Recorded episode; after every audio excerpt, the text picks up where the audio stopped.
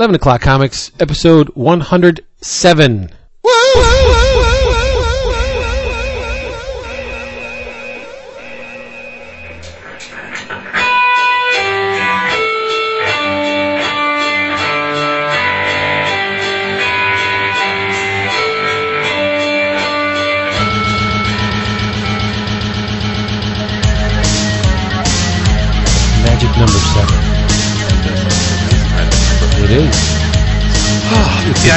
up, guys. I'm kind of, kind of a little just relaxed, chill, beautiful weather here. Oh no, we I can't. am ready for this week, dude. Me too. We just we created some bad karma this uh, this last episode. we gotta wash it Really? clean, like a douche, like massive gills. Clean it out. Wrapped up. Well, you know, I'm, I'm only talking, I'm only talking about, I'm only talking about snooty elitist shit. I ain't talking about one fucking cape this entire week. Well, karma to uh, who started who started the uh, the elitist thread? 'Cause That, uh, karma. that would be that would be Yeah. Julian. Was it? Yeah, that was that was great. Julian, i it, maybe even unintentionally, uh, he flipped the script on on a on a, a rather uh, exhausting uh, weekly thread, and uh, I, I, I, I bowed out after about six pages. I didn't have time for that shit. I, I don't like the word. I don't use it, and whenever I see it or hear it, it automatically automatically translates to asshole for me.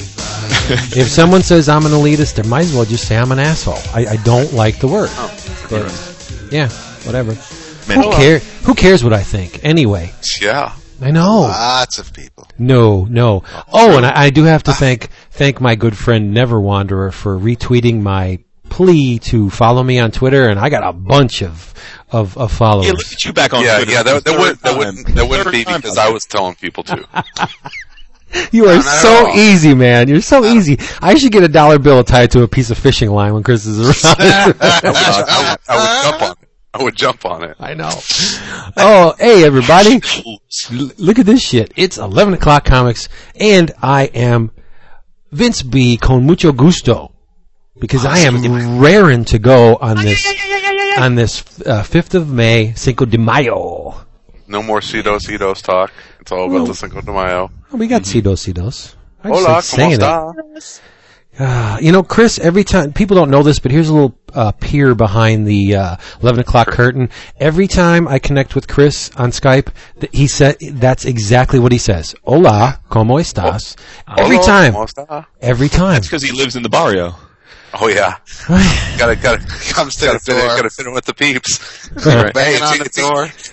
It's either that or go back in the alley and pee on someone's house. Oh, nice. Speaking of that, Chris, I uh, I took the boys to uh, to the to a mall near us this weekend because it's uh, you know the the the uh, perfunctory uh, Mother's Day shopping and it's also my wife's Uh-huh. birthday this week.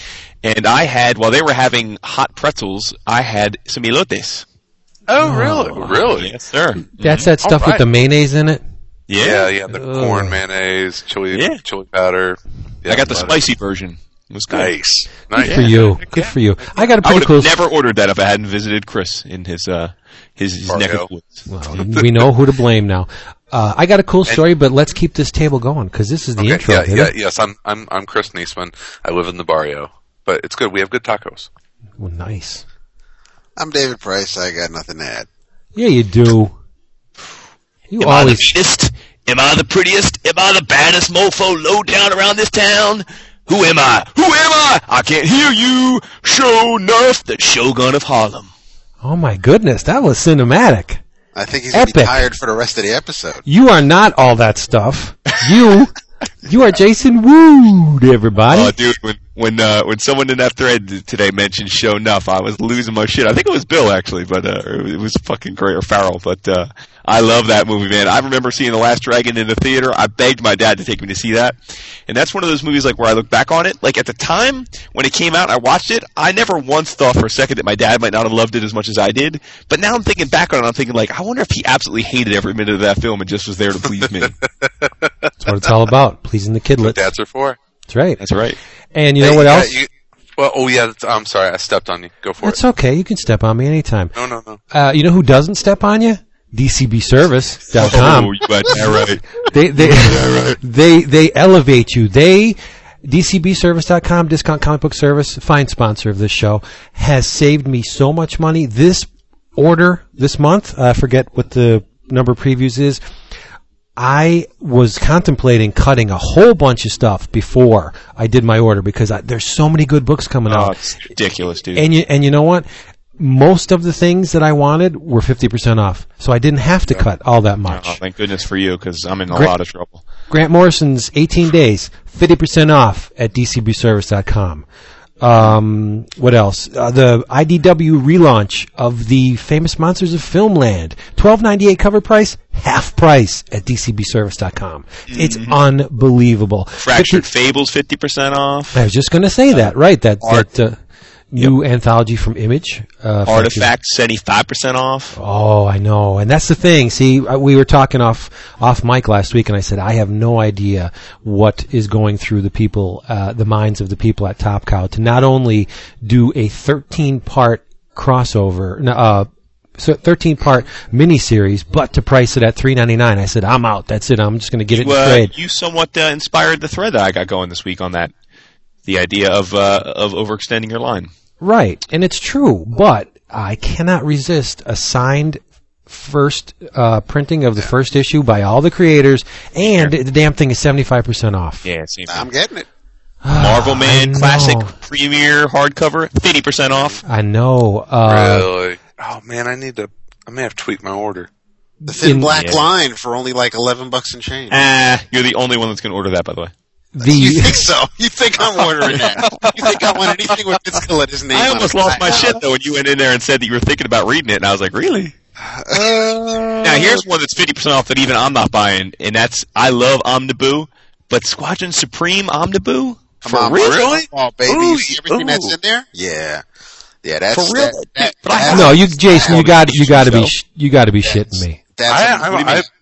Oh yeah, I've I Dude, might. I got all the issues. You don't. eh, The thing is, is my my litmus test for an omniboo is could I get the issues in high quality that I like to have if I don't already have them for the same price? Like Tomb of Dracula, like you can't get the like it would cost Right. you. I mean, yeah, you get reader copies, but if you get them at like it would cost you a couple hundred bucks, right? So I want to get these Tomb of Dracula omnibus. Jason Aaron's Ghost Rider. Well, I got that because I didn't read Ghost Rider as it was coming out. That's that's a little different. But the Squadron Supreme, dude, I got all the issues, and you could get them right now in very fine for way less than seventy five dollars. Yeah, Yeah. not not, not Maybe. oversized.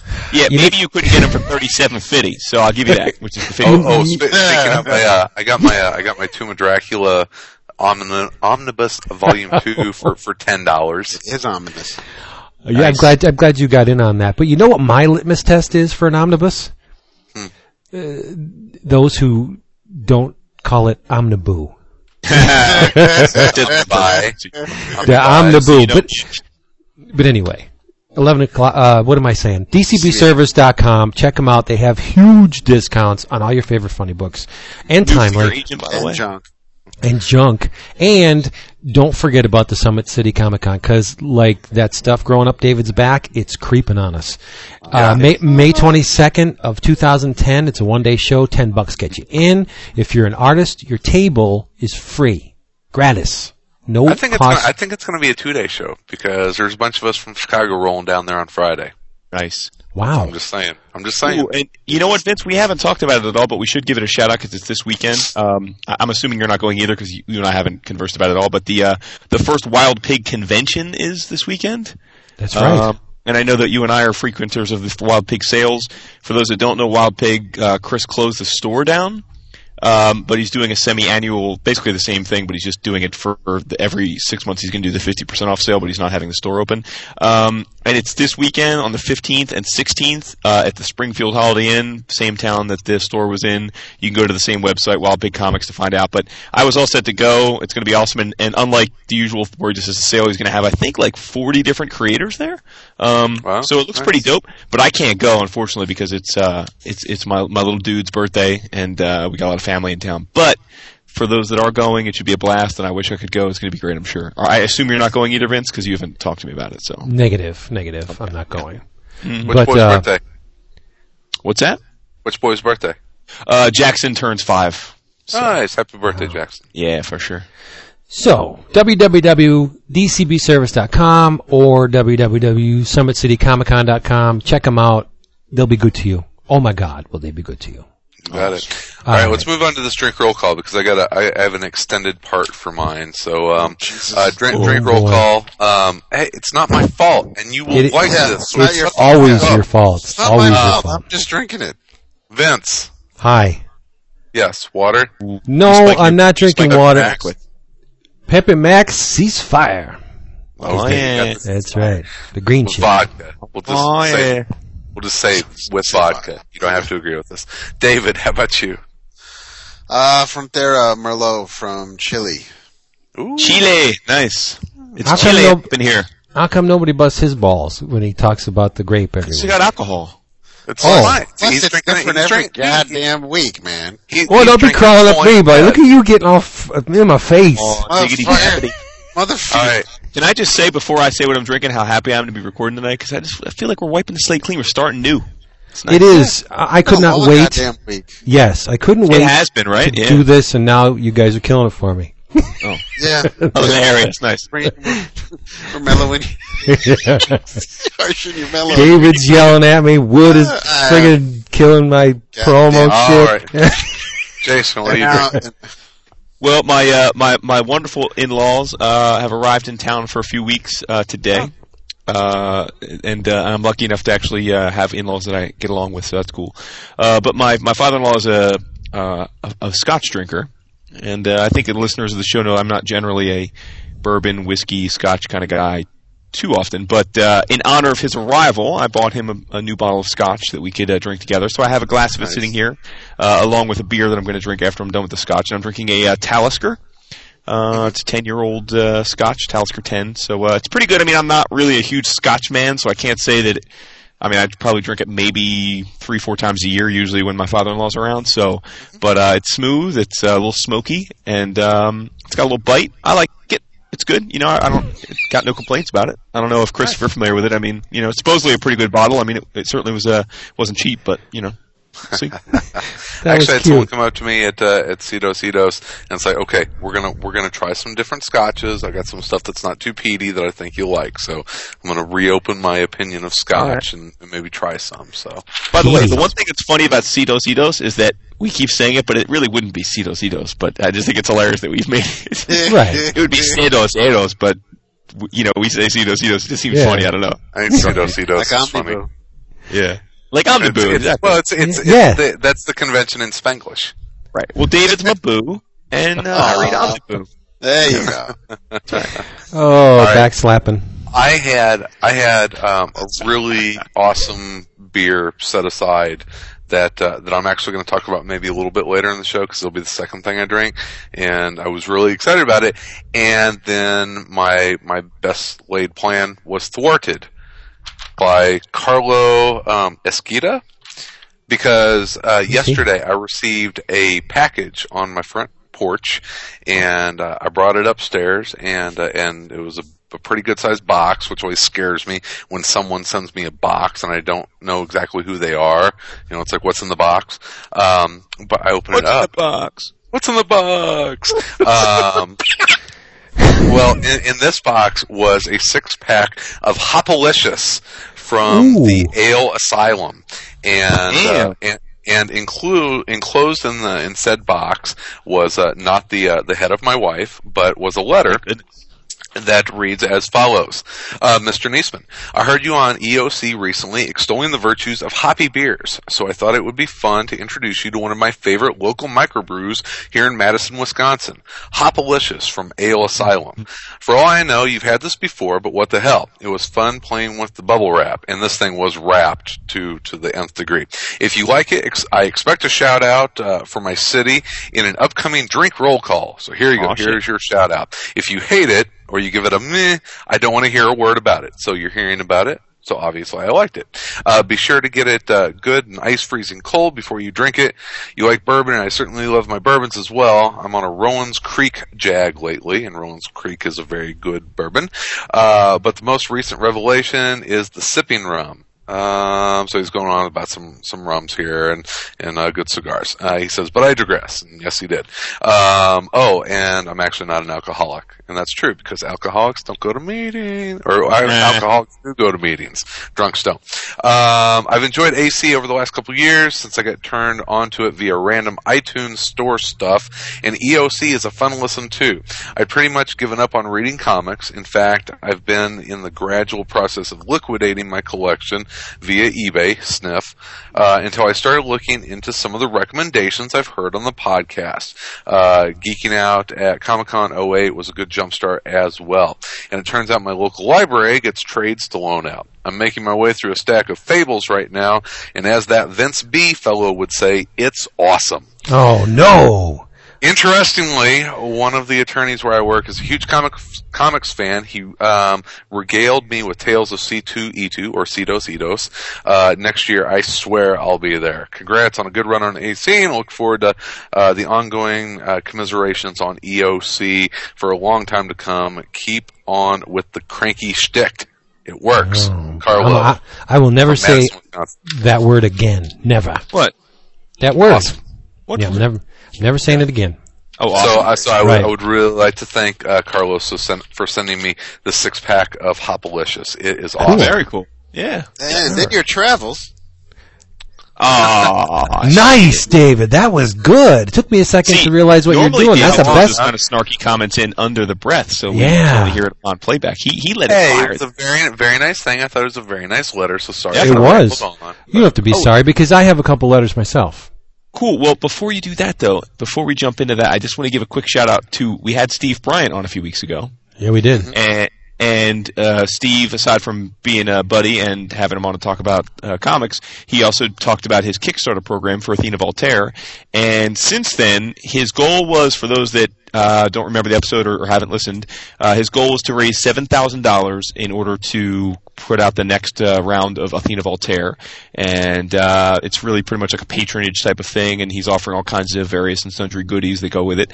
Um, well, as of right now, I haven't checked today, but as I as I understand from yesterday, he not only is at the seven thousand dollar mark, but he is now over eight thousand dollars pledged. So Nice. uh, thanks to everybody to you know that did pledge. Uh, as a fan of Athena, I'm definitely looking forward to it. I'm really psyched that he met his goal and that we're going to get more Athena. So, uh, so just wanted to say congrats to him and to uh, to thank everybody that may have you know heard the show and uh, and pledged after the fact. So, Yep. You're good people. absolutely. I want to start, uh, before I read the letters, I got a quick comic related trivia question for you. For who? All of you. Okay. Jason, you'll probably get it because you have, Alright. you have, you have little ones. What is Ben Tennyson's middle name? Now, consider the, uh. consider the guys that created Ben 10. Oh, you know, dude, it's funny you say. I do know the answer, and it's funny because I told the boys this this weekend why the middle name was what it was. Oh, yeah. And I told Vinny too, and he was like, yeah, whatever. Because Uh, he, I think it, it, we we both saw it. The new season started, and he he gives Yes. uh, his cousin yells at him, and the whole like you know when they yell at somebody and you say their full name, and she says his full name, and that's when you hear the middle name. And I was like, oh boys, do you know why that that's his middle name? And I told them, and they were like completely oblivious to it, but I knew you would pick up on. it. so, uh, David and Chris, do you know what Ben 10's middle name is? Um, uh, Kirby. Yes, it is. Yes. Oh, Yes. that was Hey. total yes. Yep. Yeah. Yay! I, I totally geeked out when, when I heard Oh, that. totally. It's like, You and me both, buddy. I was like, dude, you guys know what this Kirby? And they looked at me like, I don't really give a fuck, Dad. I was like, dude, speaking of uh. Speaking of the Man of Action, uh, did you check out Generator Rex? yes, it's pretty meant cool. TiVo that. I didn't. I, It's real cool, and dude, it's like it's interesting how they. I don't know if they're doing it consciously, but you know, they started off with Ben 10, which was clearly about a young kid, 10 year old, it was geared towards young kids. Then they evolved Ben 10 into Alien Force, which was, you know, he was a teenager and it was a little more, uh, but it was still pretty much benign. Now with, with, Gen, with, uh, w- with Rex, it's, it's pretty dark. I mean, it's a lot of dark themes and there's real, you know, I mean, there's, there's some real, you know, it's, it's much more adult. I mean, there's, you know, it's post-apocalyptic and, I mean, there's, Right. there's implied death and there's very much, it's implied, you know, it's not just like where the evil bad guy du jour gets defeated and all is well again. I mean, it's pretty much a pretty, you know, dire situation that they're all in and, and the heroes being taken advantage of. And it's, uh, it's, it's interesting how they keep moving up their thematic approach. Really, really and, and they're hyping the the uh, the crap out of this on the back of all the new comics. Oh I, yeah, th- I th- I think it may be DC or one of the companies. That, that's all. You, maybe Marvel. It's the generator all over the back cover. I really dug it. I really dug it. Yeah, Yeah. I thought it was good too. First up, we have a letter from Mr. Mark Gallagher. Another letter. He sent us one a couple episodes back. He And says, He's "Hi, not going to ask us a question, is he? Because we got that's how we got into trouble last episode. Uh, no, no, no, no. Hi, guys. Get in trouble. We we voiced an opinion, and I will stand behind that. Okay, like a target. No I didn't. I didn't intend to email you again so soon after my last email, but a couple things made me do so. First of all, Vince, before we get to the important stuff, i.e. the comics, my hometown of Rutherglen is pronounced Rutherglen, or Rutherglen, sorry. He tells me how to pronounce it. Damn. Rutherglen. Dude. That's cool. Education is very important. A couple of claims to fame for it include it being the birthplace of Robbie Coltrane, who appears as Hagrid in the Harry Potter movies. Yeah. Very, I love him. And Stan Laurel lived here for a while in his early performing days. You Hardy har har. say. It has also been home to Vincent Deighan. Dun, dun. You will know Oh, him. yeah. Yeah, you will know him better as Mr. Frank Quitely. Oh, anyway, nice. so it is comic related. Anyway, onto the comics. I was delighted to hear that Jason had purchased a couple of Paul Pelletier pages from Guardians of the oh, Galaxy, as I recently bought myself a page by the same artist from the same series. You went- know it.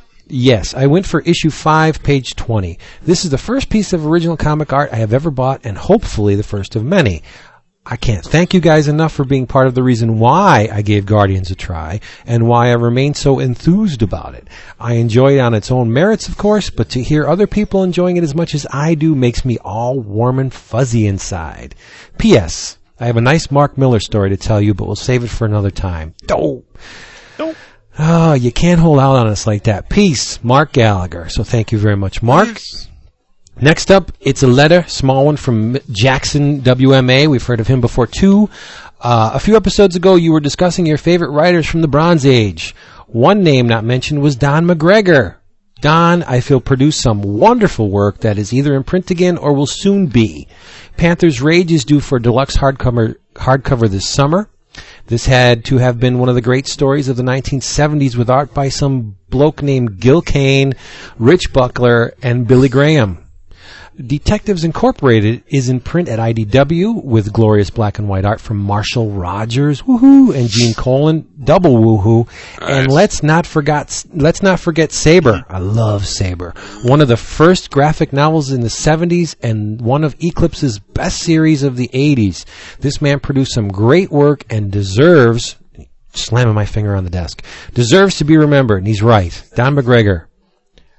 Awesome. Oh, a great talent. A fantastic talent. Eh. Yeah, I'm sorry. But yeah, so thank you, Jackson WMA and Mark Gallagher from Rutherglen. Excellent. Thank you for sending those in. Yeah, totally. All right. I got lots of comics to talk about. Oh, you guys got gotta them? Comics, lots of them, dude.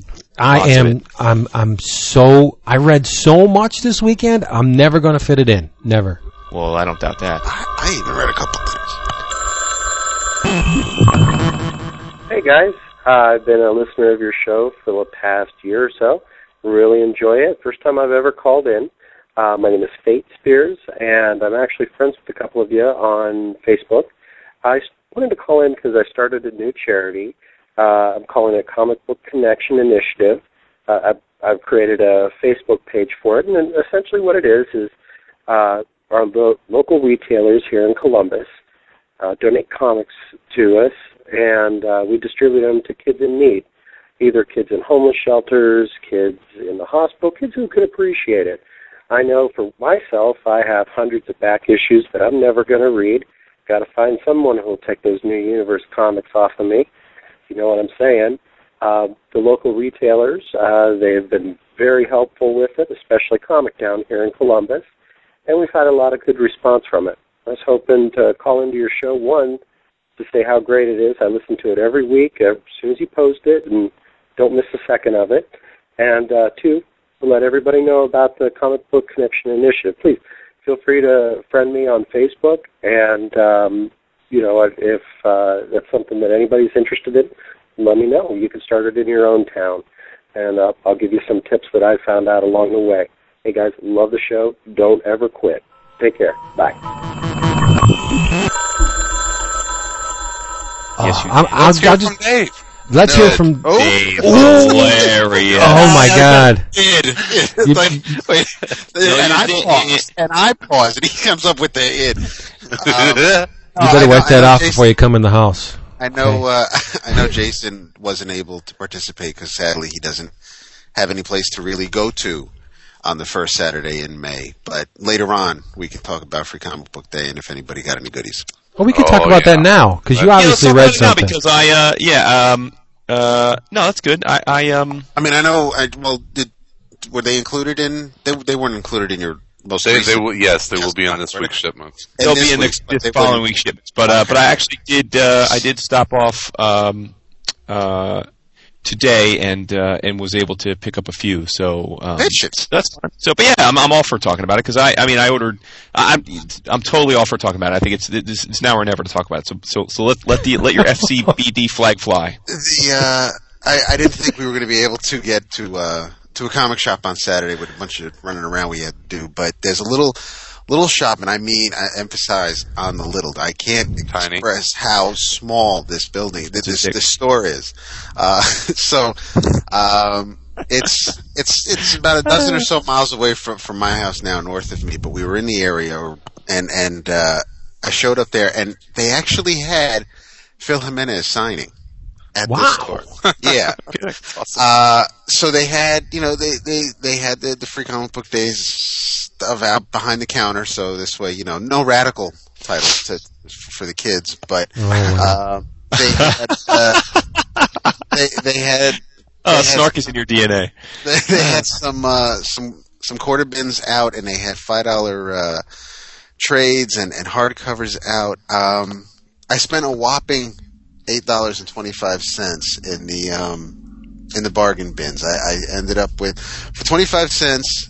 I grabbed uh, the Hulk versus Fing Fang Foom one shot, um, a milk and cheese issue. no, nice. Yeah, Wolverine uh, number seventy four, which because I only had the first part of the of it's the Jason Aaron and the um, Daniel Way two two stories in one issue tale. Um, and before they, they ruined the title with Old Man Logan, I picked up two issues of the Oh, Mice. Damn. Uh, That's Shade the Changing Man number one by Peter Milligan and Chris Bachalo Nice. and Oh, like butter. Pennington. Uh, the Marvel Comics reprint, the second printing of uh, of Viking number one, Damn. uh, an Uncanny X Men issue, two issues of Will Pfeifer's Catwoman, uh, a couple Will. issues of The Mighty, and because I want to be able to either back up Vince or back up Jason, the first two issues of uh, Black Terror. I guess the first. all right. All right. You'll be back. Seeing as the- how you're a smart and logical man, you'll be backing me right up. Oh, don't don't be doing and, that. Don't and be for doing that. five bucks, the oversized hardcover of the Neil Gaiman written Eternals miniseries, which, according to the price tag, goes for thirty bucks. Yeah, they must have printed the the the poop out of that because I got mine for five. I mean, I bought the single issues, but I bought the Yeah, the it's collective uh, five. it's one of the few things. Oh, yeah, actually that, done. That collected edition is always like whenever so it's like Tifa or Yeah. um, like Tales of Wonder, they always have that thing on sale for mad. This is when you know something's been overprinted. Mile High sells it for five bucks. Oh shit! yeah. They'll fucking mark up. They'll fucking mark up uh, Siege number one for four hundred bucks. They don't give a fuck. Mile High, I don't. Wow. the, the the the free comic books, the the two that I haven't read yet are, are Archie Summer Splash and the Bongo Comics Free for All. But the three, I grabbed five. The the three uh, because it they they had a, a five limit, but uh, I grabbed the Yao Drawn and Quarterly presents John Oh. Stanley Library Grab Bag, Excellent. Hmm? Artifacts number zero, ah, Oh, I read it. Yep, and the Sixth Gun number one. Read it. Nice. Yes, which I want to talk about. Yes, we will. I, talk I read about the last two that you got. So Yeah, um, but I mean, it's it's it's a like I said, it, it's a small store store that I'd like to go back to. I was going in. Uh, I checked out their new releases. They, it's I want to say it's kind of like mostly mainstream, but they've got uh, the image and the GI Joe. So they got the IDWs and they have the the boom. So I mean, they I, I guess mostly maybe the, the, the front of, of the, the previous catalog, more or less. Uh, but I'll, um, I'll pop back in. I, asked for the first issue of Hulked Out Heroes. They sold out of that, but, uh, so I, I didn't get the second issue, but I, I, you know, I, I just, I enjoy looking, you know, I mean, it, like some some people like you know shopping for and going out looking for antique shops and things like that. I just love looking for comic shops, and, and if I find one and I'm just I'll be, I could be in there for quite a while. And, and this is a nice little store. Look at you. I- You did. You didn't get. You didn't get the Marvel free comic book day offering. The Iron Man Thor. the Iron Man Thor, I do believe I'm getting that from DCBS the other month. Same here, yeah. Ah, you didn't read it, No, I don't have it. I didn't. Chris? Did you read Same it? here. No, I have not read it yet. Oh, I'm it's getting it. outstanding. I, I, I had a feeling it'd be good. It's really is good. Is is the story good? Is, is Romita's arc good? I mean, is it a complete Oh. package? Is it a tease? Is it a setup? Is it just a one in, a, a done in one story? It's it's uh, it's all of that. It's a done in one story. Let me give you the lowdown. It's not. Sure. I won't reveal anything. It's a, it's an old fashioned. They they could have called this Marvel Team Up. Okay, It- cool. it- Oh, it's- nice. Okay. Yes, it's it's a done in one, just a buddy story between Thor and Iron Man. Um, in a nutshell, there's a string of natural disasters ravage the Earth, and they pinpoint the source uh, of these disasters as being the moon. Uh, a bunch of uh, ultra rich um, mega millionaires uh, wash their hands of Earth, start a colony on the moon. They they divest themselves, make themselves a sovereign state on the moon, and they start terraforming. And because they're ripping the moon apart and making it uh, habitable, it, it's causing all these um, natural disasters. So Iron Man and Thor go up there and it, make short work of the place, really, because what, what are a bunch of people going to do against Iron Man Thor? But it's it's fantastic, and the thing I took about out of this issue is not the greatness of Romita Jr.'s pencils or Mr. Janson's inks or the great Matt Fraction story. Dean White, Ah, yes, did the coloring. And it is amazing how much leeway Romita Jr. and Janson give this guy. A lot of the beauty of this story is all in the colors. And to my eye, it does not look like Junior gave him any indication of of what he like. You you can't tell. You can't see pencil lines, or maybe they they were in the pencils and he just erased before he colored. But there, the a lot of the beauty of this book is in the colors. It is it's gorgeous and it's wordy as hell too. It's great. Very good. I, I was thoroughly surprised. Not, I know what Fraction can do. He's a great writer, but it, just a a really nice kick off your shoes, done in one story that just features two of the greatest Marvel heroes. It, it's it's great. Uh, one part, uh, I'll I'm not gonna I'll spoil it because it's kind of cute.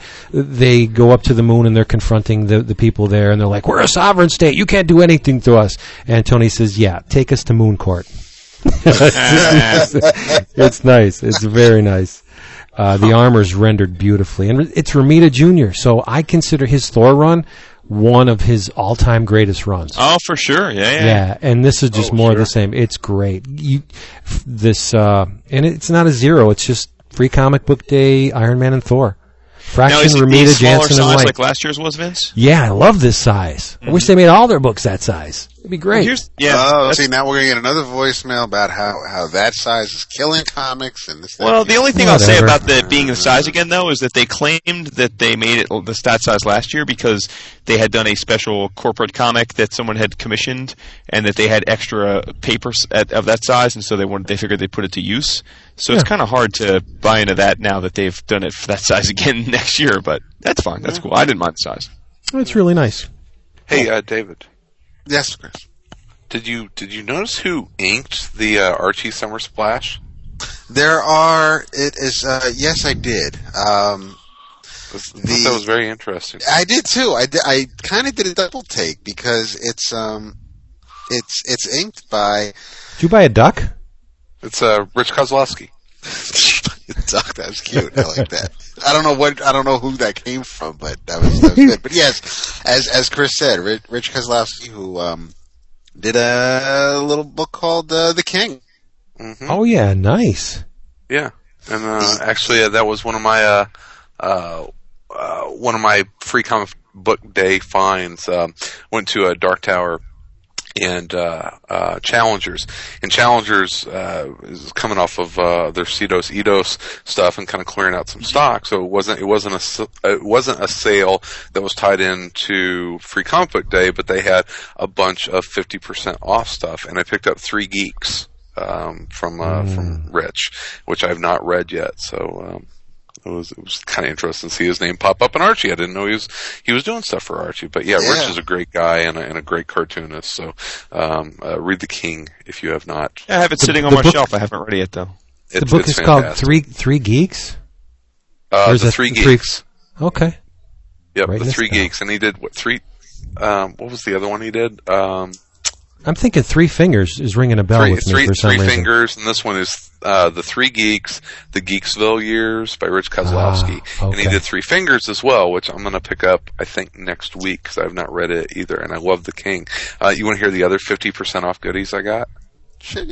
Yes. I got Age of Bronze Volume Three. Uh, I got uh, um, Jane's in Love from Cecil Castellucci and uh, Jim Rugg, the follow up to uh, Yeah. the Plain yeah. Jane. Uh, I got uh, um, the, some of the only Marvel Premiere hardcovers I get are the X Factor, just because I started getting them and now I have total collector mentality. Um, I got the uh, um, the X Factor. Uh, the only game in town and uh, Secret Invasion uh, hardcovers for fifty percent off. Well, it helps Uh, that it's a great book. Oh, I love X Factor, and I love reading it in in, in hardcovers. So uh, I will I will uh, finish these up and catch up. Um, my my favorite fifty percent off find, and it's what I've been absolutely loving for the last few days, is from Image Comics. Um, the the reprints are anyway, but it is Zorro: The Complete Classic Adventures from Alex Toth. Mm.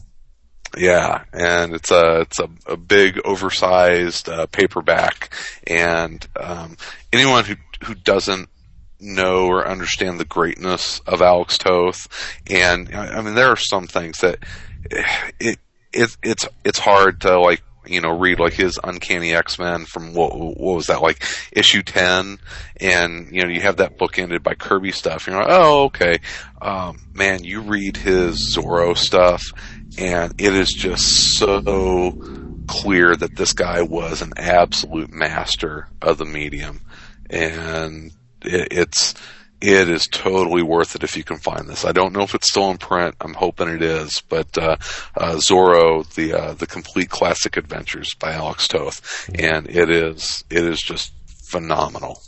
He he doesn't did listen to me.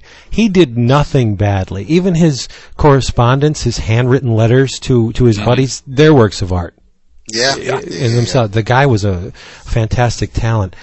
I'm gonna little tease Jason a little bit. I got the GI Joe 155 and a half. Ah, yeah, yeah.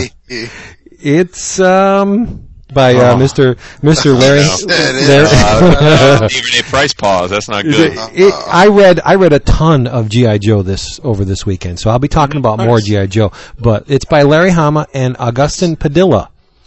Uh, if you enjoyed the Marvel run, you will no doubt really uh, love this because it really doesn't miss a beat. It picks up from the, the 154, and the, the, the style of writing and the tone is exactly like the Marvel series. That's cool. To and I was surprised to a to fault, see. though. Okay, yeah. I mean, I was surprised to see that they are going to continue it with uh, uh, issue 156 in this month's Yeah. previews. I, I was, I guess that's going to be their thing now. They're going to have Hama uh, pick up where they left off. Um, which again, I, I need to read 155 and a half before I wait on 156. But I'm kind of lukewarm on the idea, frankly, because I, I am an enormous fan of that of that original run. And as people But you know, love I- what they're doing at IDW. yeah, and I just I, I do think uh, that that in that I mean I vividly remember that entire run, and and it, it you know it it doesn't age well, frankly. I mean it you know it, when it ended, it was very much the day glow, GI Joe, tie into the toys, a lot of you know craziness Yeah. going on, and it wasn't the like 80s. Yeah. yeah. So you know, I, I mean, I guess I until I've read 155 and a half, and then and I, I have pre-ordered 156. Until I see them, I'm going to put it in the camp of the X-Men Forever, which I know some people are grouping it on, but for me, not really my cup of tea. Just uh, it's sort of like you know a, a different time period, and that's fine from a nostalgia purpose. But I, you know, just like Battlestar Galactica remake was cool, but I wouldn't want to see them redo Battlestar Galactica in the same vintage and special effects of the 70s show. You know what I mean? Like Yeah. it's just Yeah. some things are best left. Nostalgic, Well, we, but- we know how you feel about 1970s TV special effects, so. or, or Well, maybe from- it's all the from- same from really when it comes UK. to certain. Yeah. It's pretty pretty real real world though. Um, in a nutshell, Cobra is secretly funding this uh, terrorist army called the Broken Star Liberation Army. And they're going across the country. They storm the White House. They take over the the uh, uh, Mount Rushmore, and they they put their their insignia in George Washington's forehead. Um, And bec- and they're quickly dispatched by the military, but because all these terrorist incidents are popping up, they use a bunch of generals in the Pentagon that are in Cobra's back pocket to start the the rallying cry of "We need more security. We have to protect our people." And the security force that they're hiring is Cobra. So that's pretty. Uh, that's pretty cool. I mean, that's that's real world stuff, and uh, it's neat. But some of the dialogue is, ooh, man, uh, yeah. The, there's a scene with Doctor Mindbender, and uh, they they put Destro's son in the uh, the brainwave thing. The brainwave generator, and uh, he says, "Oh yes, thoroughly refurbished and made over as a loyal minion. I also implanted a subconscious imperative to floss daily." It's like, Larry, did we really need that line? But uh, you know, it's cool. It's fun. It, it's it's a throwback. I'm going to stick with it. It's GI Joe and it's from IDW. It is, it is. They with their track record, I, I can't say no. Did you see the ash can for the new Max Brooks series? I did not. Where'd you It's, see uh, that? Oh yeah, the, with oh god, That's- it's it's it's not even good Chaykin. It's like really, It's- really, really good Chaykin. It's Chaykin, yeah. But uh, it's oh, it's, it's, good. a what, what, what, what, what, what, I what? I- You're you're not a Chaykin fan, are you? who are you talking to? who- that's what I want to know. I, I, I'm a, I'm a I- Chaykin fan. Well, I think, like you said, there's good Chaykin and there's not so good Chaykin. I, I, Hmm. mm, I let me just I- say that uh, I'm not a fan of his Doctor Mindbender or Major Blood. I'm not uh, Major Blood. I'm not a fan of the way he decides to draw Major Blood. But that, Oh, really? From the cover, I think he does a great job on Uh, see, the cover makes me unhappy, Yep. Woodrow. Oh Yeah. no! Well, hey, different strokes. You know what I mean? Maybe Yeah, you'll yeah, you'll yeah. dig the the But art. the story's good. The story's good. Max Brooks is getting it done. So But it's it's a split book, isn't it? It's it's uh Chaykin and that R.L. Gallant, isn't it? if It's it is, not- they I don't only think show it's the in- Chaykin pages in the ash can. So Oh no, I'm sorry. Uh, Max Brooks, Howard Chaykin, and Antonio Fuso. So it's your buddy Fuso's from the Cobra. man. He's, yeah, he's You the like man. He's the one that's Cobra. Yeah. Yeah. Mhm. yeah, great stuff. Yeah, and and and we we've mentioned that uh, that Cobra is uh, GI Joe Cobra is going to ongoing. We've mentioned that, right? yes, it is, and that was some of the stuff I read for this. Yeah, Yeah. Isn't it? It's- Isn't it good? it's heartbreaking and it, I, it's surprisingly dark. Oh yeah. I- well, the first I- series. I- was yeah. Yeah, I would have never pegged a GI Joe book as being this dark, but they put Chuckles through the ringer. Oh, for I mean, sure. no no spoilers, but he has to do something in the first series that really takes him over that Oh, yeah. line. oh, you didn't read the first series until just now? I read them, but I reread Oh, them in okay. order to read the the second Oh, four. nice. Okay. Cool. Uh, have have you read Cobra two? Yeah. all of it? Absolutely. I'm up, I'm I'm up to the last issue that came out. I have not Yep. read that one yet. No, I read it's that. nasty. I mean, uh, he's he Chuckles is seeking retribution for all the stuff that they made him do in the first four issues, Mm-hmm. and he's on this trail of vengeance that. It, it's He's getting pissed. a lot of people killed, and Yeah. um, he, he's going for the head honchos. And Jason, there was one question I had about, I think it was issue two of Cobra. Let me see. There's a part where and I got them right here. I like to stack up my stuff for when we talk about it because I like to see the, what's going on when, when I talk about it. The woman I'm assuming is the Baroness's Baroness? sister. No, it's her sister because her her name is Erica. Yes, with a K. And there's one part where she's in the ladies' room. I'm I, I don't really know how to read the scene. It seems like the mm. Baroness proper, th- because yeah, dude, it- no, no, you're you're you're missing Yeah. the big thing, which is that the Baroness has got a split personality. Yeah, It's it's Where- the Baroness. it's her. That's, that's her. She's yeah. got a dual personality. oh really? Because She see, I manifests did not. the Baroness personality from being she's a very repressive, mousy, abused woman, and she manifests the Baroness Just like the movie. that. Just like uh, yeah. Ah, well, Just you know what? Uh, Aurora from uh, Aurora North Star. She she's she's uh so so she's both. She's it's the same woman. Okay, well then I'm going to take I'm going to call this a fault of the storytelling then because I did not get an impression that I, I got the impression that there were two physical beings actually actually talking in in this bathroom and because of the GI Joe series proper we got to the point where the mass device not hasn't been Mm-hmm. Oh, perfected but you're it, yeah, I mean, I guess because I was aware that they were, she was already, I was aware from the first series that it was one and the Yeah. same. I put it together, but you're right. I mean, from a visual standpoint, they could have maybe done a little more. because like they do that little looking in the mirror and Yeah, they do that little blink out thing where it looks like a little energy spike just goes bloop mm-hmm. and then she's she's Yeah. sitting there holding her hands in her head. That to me said, "All right, she just popped out of here with the mass device." So it it mean it makes sense that she's the same person. So Chuckles bang the Baroness. Yes, yes, absolutely. Oh yeah, oh yeah. Oh yeah, yeah, yeah. Oh man, that Chuck- that puts Chuck a Which is why in the second series, when he pops back up, they're like, "Your old, your old boy toy's back," and she's like, "Huh?" Okay, so now I have a, another question. If this is the Baroness, are we to believe that this is happening concurrently with the GI Joe series, or i- is well, this that's happening? an interesting question Well, because yeah, I I do don't- think that, GI Joe, the, the IDW, and I'd love to get IDW's uh, like you know if Andy Schmidt or someone else, I don't know if they've weighed in maybe on the web or something or an interview, but I would love to get the. Uh, the I, I it seems to me like they've made the conscious decision to make every of one of the series pretty much separate from each other from a continuity standpoint. I mean, obviously Origins is going to be in a different time period, but I had assumed that Origins would lead us to uh, the current continuity like it was it was basically the earlier stages of the same continuity but I'm not really not sure I don't know that they've put that burden on the writers to to make sure that everything's intertwined because I would agree with you Vince I think that that the Cobra at least from my read it I I I've I've chosen to think it's not necessarily intertwined Hmm. it may well be but I haven't which taken is it to be nice that because they're just going out and they're writing good stories, and I I got to respect that. right?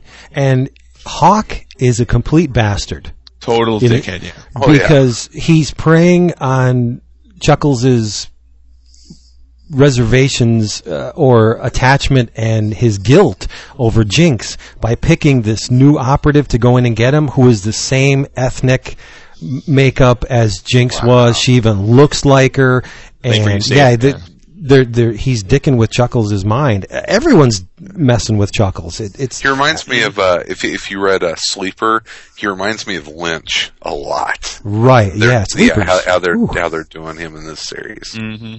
but I, I thoroughly enjoyed Cobra 2. It's uh, it's nice to know where the Crimson Guard came from. That they weren't necessarily a Cobra creation, but they're Tomax and Xamot's. That that's best really cool. in the in the in the in the Oh, IDW universe so far yeah I don't know. I, I really like what Dixon has done with the Baroness. I, I always Oh, pa- for sure. Did you get? Yeah. Have you read the uh, the um, uh, Temple Smith issue that I was talking about the other week? N- no, um, Oh, saving that. I'm re- going to read Origins this weekend. I read GI Joe number nine to seventeen, a whole mess of GI Joe, and I got to say, Dixon has made the Baroness into a real threat. She, Oh, she's sure, yeah. in. I mean, in the comics, yeah, in the Marvel series, she was nasty, but basically eye candy. It was always Destro or you know the other ma- the Cobra Commander, the male bad guys. But uh, Dixon is focusing on Baroness. She she gets the job done, and and I love the the sequence. Uh, I was souring on on the main GI Joe story because, like Jason said, it, it took forever to get that mass device Mm-hmm. Yep. going, but it seems like the last four issues, it went from zero to sixty. Okay, we we uh, abducted in quotes the the scientist who helped us implement the mass device, and now it's working. And but the the, the greatest scene of the last couple issues was um, they have the two Cobra guys waiting to pick off the Baroness. When, when whether she got it working or not, she was dead, and she teleports uh, a bunch of her men right behind them, and they just boo blow them away as as she got it working. That was a great scene. That's one of those scenes that's like the payoff for a whole bunch of issues. And uh, but the, the the thing I like most about GI Joe is the art. Oh, and and I said this on Twitter, one of my one of my rare tweets. It is such a pleasure watching Robert Atkins grow into a force to be Yeah. frickin' reckoned with. I You're mean, right, his right about that. his Baroness is sexy as hell. Yeah. His his Destro is. Uh, his Storm Shadow can rank up there with anybody's. I mean, Well, it's this funny guy's because be- uh, yeah, you're right. Go ahead. he's becoming a top notch, not only a top notch artist, but you know how fussy the Joe people are. When, I Oh, mean, yeah. when they, and he just, he's a great G.I. Joe artist. Oh artist. shit, you are cracking up. Well, That's you know, okay. Vince, it, it, but you're right because we were talking last week about Ryan Stegman and how he's our buddy, and we've seen him grow and how great it is, and, and Wachter, and um, and, and just on that front as an aside, I did read Sif number one over this past week, and you guys were totally right. I mean, wow, he's he's he's really he's really got some mojo working these days. But um, but to that end, uh, longtime listeners of the show will probably remember that one of the first artists we had any kind of forum interaction with was Robert. And I was talking about the G.I. Joe series, and I made a rather flip remark about the art not being up to snuff. And Robert very politely came in and said, Hey, I listen to your guys' show. Uh, I'm the artist, and here are some of my pencils. And I think we would all agree that, if, for whatever reason, Pencils the- were awesome. the pencils far trumped the finished art in those first few issues, and and I think to be fair, and we've said this many times, the the the entire quality of the finished product has has has in and of itself improved quite a bit since then. But it was one of those moments. Many unfortunately moments of this podcast. Well, it- it- it was- was like, was- "Oh, he- foot and mouth disease," because now I feel like a jerk because this guy's got mad props. But the cool thing about that is, over the last two and a half years, uh, Robert's been a regular member of the forum and, and become a buddy. Um, we saw him at C2E2, and, uh, and and his stuff's Vince is right. His stuff's only getting better, and um, and I can't wait. You you know, to, I'm I'm in the works of buying a, a page from him of an upcoming issue. But the point is, is Vince is totally right. I mean, the um, uh, Atkins is just perfectly fit for this book. And um, it's funny because you know at C2E2 he said that that um, uh, certainly he's he's done a few Marvel issues here and there, and he he he would certainly be looking to do more in the future. But he's actually been so satisfied with his work on GI Joe, and not only the the opportunity to draw it, but the market he's made for himself with GI Joe collectors in the original art world. Yeah. That he's really in no rush to leave GI Joe because he, I you think know, he's having a blast with it. yeah, he's having a blast. He's good at it. He feels comfortable with the characters now. He feels really like they, they give him a lot of creative freedom to to do things as he sees fit. Uh, and uh, and he's got a, a, a real embedded audience now that really covets his work. So I, I mean, I, I just uh, I, I can't say enough about about uh, his work. Yeah. And and you know, I you know, fair or unfair, licensed work has always had that stigma of being oh, it's a licensed book. And I think IDW has tried to do a, better job than most companies in in in, in breaking that barrier, whether it be um, you know Guido Guidi and uh, and um, and the GI Joe artists, including Robert, like and, and, and Antonio Fuso, or the uh, you know having John Byrne do the Star Trek stuff. So you know, hats off to IDW for trying to recognize that it's not just about having a license, that the license won't sell itself, but it's also about having good artists to draw those licensed characters. So you know, hats off to them. Yeah. Uh, hypothetically, for for a friend, if if you if someone was reading the GI Joe run at the beginning and found that things were taking a while to get to a point and Yeah. stopped, where would be just hypothetically where would a good time be to jump back on? After the first arc, I really felt like you that. might that know better than me. Was- 'cause Yeah. You you just read a bunch. I, I mean, I'm Yeah, just trying to that's think of a- every games they come out. That's a tough question because all the way up to issue 17 is basically still Yeah. the device story. Yeah, I know. I know. and, and to to have a, a jumping on point, I would say maybe when um, Snake Eyes goes with the Hard Master. What issue was that? Because that started that little subplot with Snake Eyes and the little girl. yeah, and, I don't know the numbers just because. Yeah, I don't know. um, and this SL Gallant or Gallant guy, he's not bad either. I like his artwork a, a lot too. But um, Atkins, man, uh, I don't know if it, the inker is Clayton Brown. I don't know if he's getting a feel for um, Robert's work, but he seems to be giving him uh, or understanding or translating his work a little bit better. Because, like Jason said, Mm-hmm. we've seen the pencils for th these pages, and Yeah. oh man, they're they're And you too can see them if you go to. Yeah. Forum.bumbletonspodcast.com. I, I was I was distracted by that one scene in issue 15 with the Baroness on the bed, and she's got the coat off.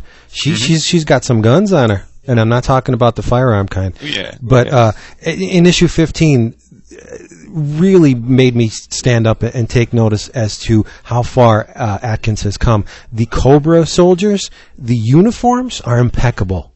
Mm-hmm. I mean, just the folds and the belts and all the uh, munitions they have on them, they're really, really well done. Um, and Atkins knows that Destro's mouth does not open. In, in the in, in the one issue, I think it was the, an alternate cover for issue number seventeen by David Williams. He has uh, Destro, who is now in a, a Russian prisoner of war camp. Um, he has him in a, a stockade, and he's gritting his teeth, and you can see his teeth. Ugh. Yeah, and because and Destro even makes a point of it while he's in the concentration camp. Uh, one of the inmates wanted to give Destro his his, his uh, food because uh, uh, a ne'er do well knocked it out of his hands, and Destro says, "I don't eat, no mouth.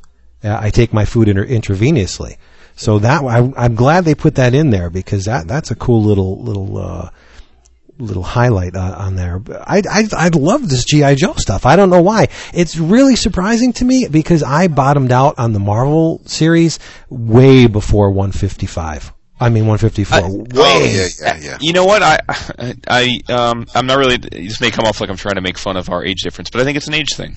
You know, you're Yeah. right. It could be. Yeah. Um, but that said, though, you always you're still always like the, the Transformers, so maybe not. I mean, I was going to say it's age thing because for me, I was always into it, but but I was uh, a few years younger, so I think I was still into probably toys for much more longer of the series coming out, whereas you you wouldn't have been. But then again, you you always dug the Transformers, and that was a contemporary to GI Joe in terms of the comic and the toys. So Yeah, they're robots though that transform. I mean, it's- it's- come on.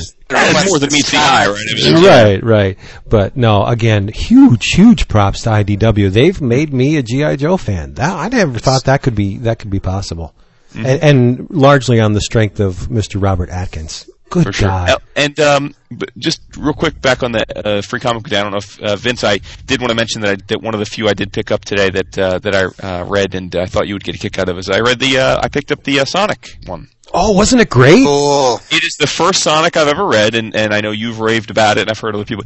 It was really, really fun. Uh, like, like shockingly so, because I I, know. it was really, it was there, and I was like, okay, why not? You know, it was totally on a whim, and I said, ah, Vince will get a kick of this if nothing else. And, uh, it was great. I mean, I, unfortunately, the name of the artist escapes me right now, but the art was great.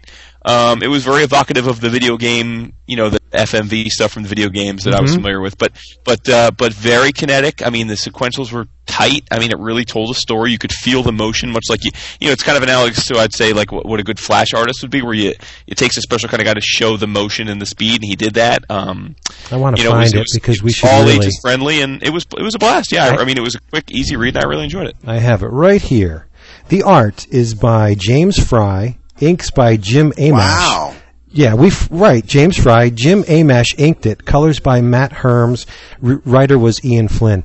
I, I, that's the thing. Vinny got an issue from of Sonic from somewhere, and you know I took a look at it and I saw inked by Terry Austin. I said, "Wait a minute." So Yeah. uh, and, and Workman and doing letters, right? Right, Workman did the letters, so that's what pulled me in. And I've been buying it since. I must have bought maybe 16, 18 issues straight. They're all good. They're all really good. But um, I will uh, a little bit of warning. Sonic has been 250 for the longest time. They've they've recently raised the price to 299. And and they, well, it's not bad, but they they upgraded the paper. I don't know if some people may not consider it an upgrade because the uh, before the price increase they had that toothy, pulpy. Uh, I don't, it's not newsprint; it's better quality than newsprint. But you, you know, like the Vertigo paper, and now they switched to the paper stock that uh, Marvel likes to use. That kind of thin, um, glossy Yeah. stuff. So it, it, I don't think it's an improvement, but some people may. I don't know. But Sonic is fantastic, and s- again, so surprising that I would ever be buying a Sonic. Yeah. I love the games, but I never thought the comic would be this good. What's up, 11 o'clock comics? This is Joey, the Never Wanderer, on the forum. Um, I'm home from work uh, on my lunch break, and I had nothing better to do, and I thought to myself, God, it's been a while since I called 11 o'clock comics, so, you know, why not? Um, typically, whenever I call you, I have an actual purpose, and I have something to rant about. I didn't have something specific to rant about this time, but I figured, why not put one together for them just in case? So here's my rant, okay? I am tired of feeling like there is something wrong with me for liking Joss Whedon. I'm tired of feeling guilty for defending Joss Whedon in threads and stuff that discusses work, or typically it doesn't have to discuss his work. All you need to do is mention his name, and somebody will pop on and make a snide, remark or something like that. This isn't directly aimed at anybody on the 11 o'clock forums. You guys are actually, you're my favorite forum. You're awesome. And that's probably why I feel okay about ranting about this to you guys, because you're all a, a reasonable bunch of fellows, whether you like Whedon's work or not. But here's the thing. I'm a Joss Whedon fan, and he seems to have the market cornered on being on on on being this creator who people who do not like him just think that there's some sort of mass delusion uh, involved in the people that do like him. You know, like with Grant Morrison, you can say, "Oh, I like his work. I don't like his work. It's too trippy. It's strange. It's not for me. I love it. It's perfect." And people are exchanging ideas, and even on the internet, where ideas get harsh and and and one-sided and narrow-minded, somehow a Grant Morrison conversation always seems to have a fair balance in the discussion. When it comes to Joss Whedon stuff, it's like it's like, oh hey, I love Joss Whedon's work. That's fantastic. The people that don't like it, they come on and what do they say? They're like, friggin', I can't call any to mind right now because I can't conceive of not liking Joss Whedon's work. No, but seriously, people will come on and they'll just be like, oh, well, your argument is automatically in, invalid because, you know, there's, obviously there's something wrong with him. So obviously there's something wrong with you for liking him. Therefore, I'm not even going to take you seriously and just brush you off as yet another Whedonite that whose opinion isn't worth taking the consideration of. I, I, I don't understand that. I don't get why the man. I mean, I get why people don't like other people's work. I don't get why that specific person has that sort of effect on people. Like, does it does it offend the people that don't like his work that he is so popular? I mean, I don't particularly like like I don't know. I pretty much like everybody, so I can't come up with a. g- I should have really planned out this rant more before I called, but it, whatever. I'm calling anyway. So anyway, that that's that's my issue right now. Is that right now? Of course, the news just came out that Joss Whedon is going to be directing the Avengers movie, and you know, I think to myself, uh, he's never really proven that he can do a big budget, action packed, sci-fi action adventure movie. What he has proven is that he writes uh, he writes interesting characters. He's very character oriented. He tells good stories. And the one time that he did direct a movie, it was a sci-fi movie. He made it low budget and he made it good. It was a good movie. And I mean, all right, I get that there are people that didn't like that movie, therefore they are worried about the Avengers. Those are not the people that I'm talking about. The people that I'm worried about that that that frustrate me are the ones that just write the man's work off uh, entirely and write off the opinion of anybody that thinks that he might be slightly interesting as a creator because they don't happen to agree with it. I just ran out of breath. That wasn't me about to puke or anything. Anyway, that's what I had to rant about. I had no direction for this thing. This was I'm riding my bike home and I'm like, holy shit, I should totally call 11 o'clock comics, and this is what came of it. I hope you're all happy. I'm to go eat my soup now and then go back to work and wish that I didn't leave this message. Peace. But before I go, um, I realized I don't think I mentioned the name of this little comic shop I went to. What's that? Upstate Comics in Lagrangeville, New York. Wow. There you go. Just so I mean, you know, I mean, I talked about it for a few minutes. I don't think I mentioned the name, so there you go. And you know what's cool about Archie Comics, Sonic in particular? If you like an issue you you bought off the newsstand or at a comic shop, you can buy complete years. Remember how Heavy Metal used to sell you a complete year of the magazine for a certain price? You can buy a complete years of Sonic right from Archie, and it's uh, at a discount. So you can catch up really quick. And their continued stories. They have these sagas, the Sonic That's saga. cool. They, they go for like three, four issues, and they sell just the three, four issues at one clip. So you can get this arc if you like it, and then if and you can subscribe. It's great. Archie, Mm-hmm. kno- they know what they're doing. Huzzah! Ah. All right, Nice. Dead We haven't Space. from Chris. Free comic book day. Did you guys read the Sixth Gun? Yes. Yes. Negative. Cullen Bunn, Brian Hurtt. It's uh, yeah. guys from uh, uh, The the, Damned. Damned. The which Damned, is yeah. one, of, one of my favorite series of the last, gosh, several It years. looks Uh, awesome in color. it- it- Brian Brian Brian Hurtt is he is fantastic. He Uh, really is. we, Agreed. we've talked about another series that he did, uh, written by the um, uh, the amazing uh, um, um, Cullen Steve, Bunn. uh, Steve, Steve Gerber. Hard Time. Uh, Oh, Hard oh, Time. oh, okay. I thought you. He, yeah. he did the art on Hard Time. Um, they're both both uh, St. Louis guys, and uh, so near and dear to my heart. But the 6 Mm-hmm. Gun was fantastic. Um, think, uh, um, I don't know, like Hellboy as a western. Neat. It's, Yeah, What, what yeah. did you What did you guys think of it? I, I, okay, I'm, I'm at getting to the point now where I, I mean, I've always read comics as, as to escape. You did? And I, I, yeah, believe it or not. And, and I, I so enjoy reading a comic that's not based on ripped from the headlines or there's no, there's no germ warfare, there's no terrorist, there's nothing, you know, just I, something that's going to happen in real life. I don't need that always leaking into my comics and to read something like the Sixth Gun, where so far removed from anything I'm going to deal with on a day to day basis. It's just it's it's a freaky story, but it's refreshing on so many levels. Mm-hmm. Yeah. I'm a little bit disappointed that they decided to r- release it as a miniseries because I've sworn off miniseries uh, until they're published in collected editions. I, I I really want to read this, and it's killing me to wait. It is. I, I, I immediately latched onto the cover of the first issue last previews. I'm like, ugh, it took so much for me not to order that. Um, because it, would- you know, it would only cost me more to bind it. So uh, if I'm going to skip that process and just go right to the collected, why not? But I, it, I can't wait. I want to, I, I want to read it. Sucks. Wow. oh, it's fantastic. It was really good. I enjoyed it quite a bit. Yeah. Yeah. And it's it's the, the the characters. It's I mean it really is. I mean just by looking at the cover, where you have Drake Clint, Drake Sinclair and and the young woman, and really when when when you hear about you know two people teaming up that you know were never expected to team up, and we haven't gotten to that point as far as the series goes after the first issue. They haven't met yet, so the the cover is leading. The cover basically the first issue touches on a little bit of everything. What what you see on the cover does happen, or, or are scenes that happen in the issue. Um, but it what You're a stickler for that. maybe so the uh, but it's it's I For what it's worth, he says that's only a temporary thing. it, it's uh, it's it's um it oh man see I, Oh, there's the pause. Vin- that's a long one. Holy shit. because because Vince threw me off man I did. Does he have Gatling guns on his horse? That'd be really cool. Oh, Can he can he can he raise the dead? Oh, Ooh, man, Let's that was so not good. Not, No. I'm going. Um, no, that that makes me physically ill. I know.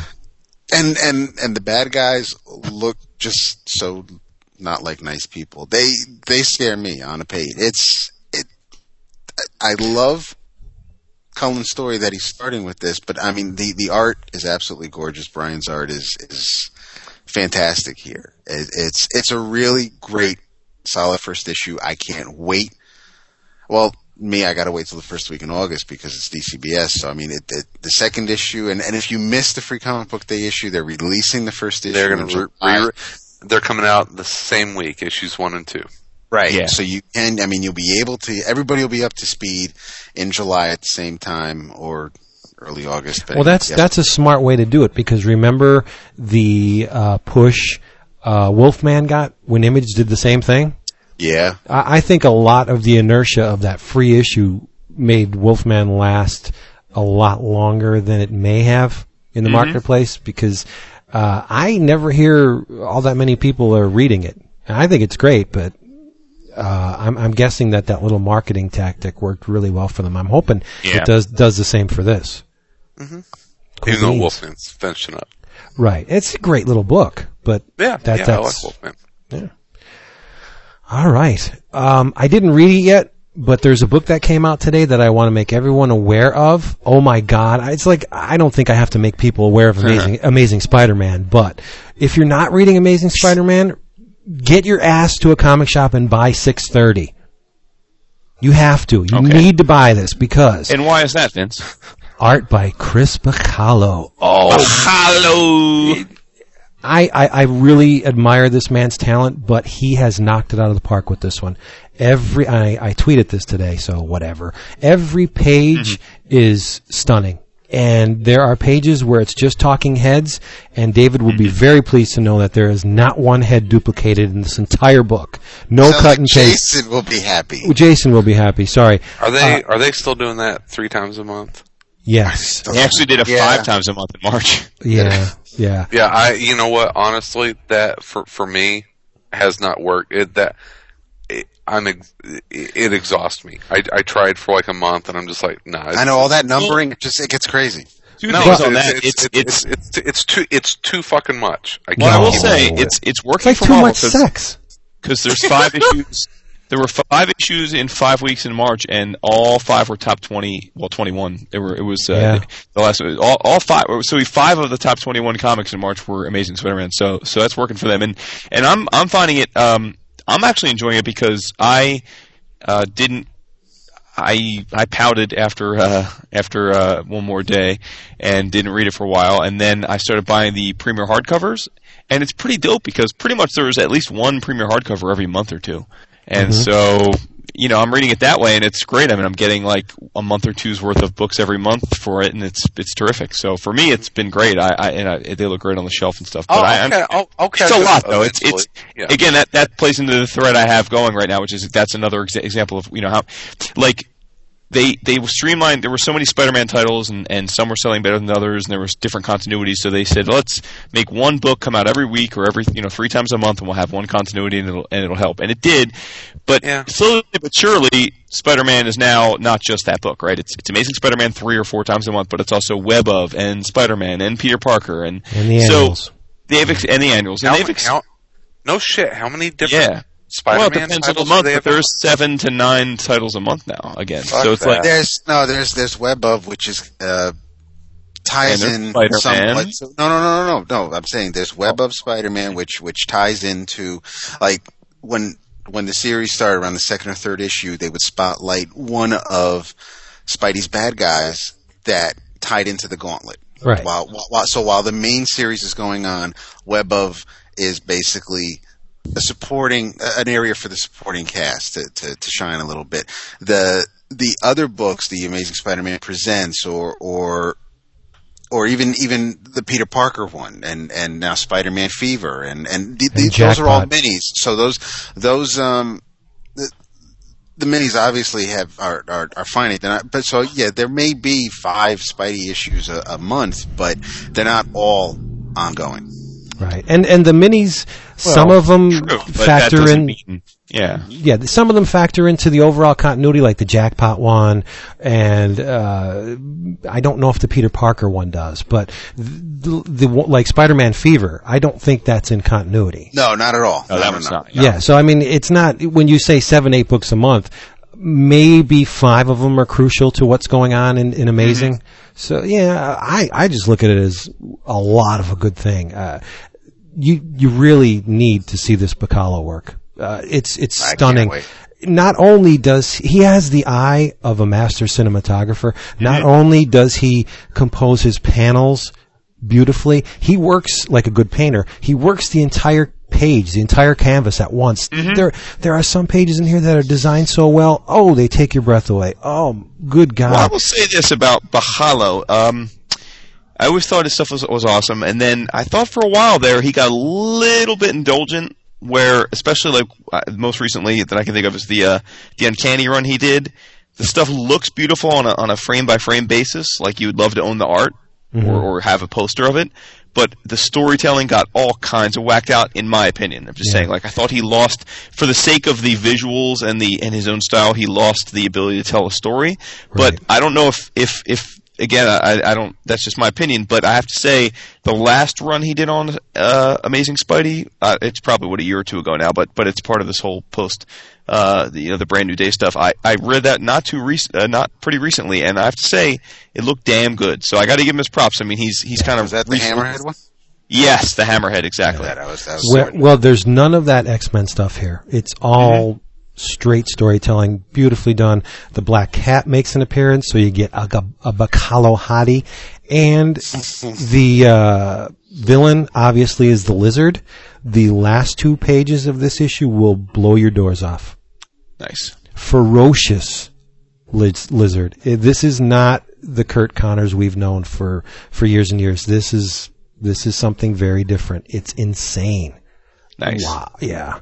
And uh, there's a scene where Peter's having lunch with one of his lady friends, and there's a repetition of um, a certain viewpoint, and there's not one. I mean, the, the the background may be the same, but the characters are not static. He could have, but he didn't. So this is this is a master storyteller. It's fantastic. Written by Zeb Wells, drawn by Bach- Bachalo. I wasn't Uh, sure if he was still together. part of the uh, Brain Trust. yeah, he is. He's one of the seven. Inks by Townsend. Yes. Great. Just those, As in those Robert? as in peanut butter and jelly. He's he's Oh, Townsend's just the The Town- Tim. Sorry. Tim. Townsend is the jelly to uh, Bachalo's peanut butter. Although you know, I mean, it's it's it's hard to say, or it, it might pain people to say. I mean, Townsend does do wonderful work Mm-hmm. o- o- over Bachalo, but I still love to see Buckingham's things. Oh yeah. I mean, not. I mean, I agree, yeah. But it's just. But yeah, I mean, it's. I don't. I'm not. I'm not saying. But I uh, mean, oh, my dude Buckingham has become a master of his own craft. You know, bet he's gotta- not he's not also, uh, yeah. content to be in someone's shadow. Uh, Buckingham's got to go blaze his own trail. I mean, I think Mac- Bachalo is a modern master, but I, I Hell yeah. I mean, I, uh, but Buckingham to me, he doesn't have many peers among one modern my, artists. my You're right. favorite favorite. Um, he, he draws a fantastic Batman during during Cataclysm. One of the highlights. Oh, yeah, a few yeah, for sure. was was what were the issues that that he penciled. and a super cool dude Yes. for those that haven't had a chance to meet him. He's he's very very nice, very magnanimous dude. I think Bachalo is the number one mainstream comic artist in the business. What? Yep, So so said huh? so said Vince's tweet. Wow, now that's a strong statement. number one. I. I I love Romita Jr. to death, but there's something Wow, about no, I, I wouldn't go close to going there, but okay, that's Yeah. cool. Well, Romita Jr. is a master, okay? Oh yeah. And but he does not work the entire page like Bachalo. Bachalo's designing as he's penciling. Well, it's There- funny there say in- because when I think of, uh, of of Buckingham, one of the things I love about him on Fables is that he fucks with not just the you know he does amazing uh, line work, but but you know he he he he loves to play with the with the borders of the Yeah. page and he loves to play with the layouts, and I love that. And it's like he uses the page and he remembers that comics are different. It's not storyboarding; it's comics. And I love right. that. It's I great. said mainstream. I don't consider. you don't Fables. consider me Fable? Okay, fair no, enough. No. Yeah, what what's mainstream anymore? Doesn't matter. Um, Yeah, it does. All right, all right. it kind of does. today. Where's Chris? We haven't heard from Chris. Because most of those guys um, do their own do their own stuff. So I mean, you'll see it you'll see it creep in there from time to time. So But but they're I- not. I- But the only- the thing that uh, differentiates the mainstream from the other stuff is the artists how on the, elitist you are. No the artists uh, the artists on the mainstream work are not masters of their domain. In most cases, it's a pay, it's a it's a paycheck. Oh, I think that's you're selling them short. No, I- you short. Well, When, when you when you take when you take an artist from book A and swap them onto book B, th- they they're not in, as invested in the work as Buckingham is on Fables.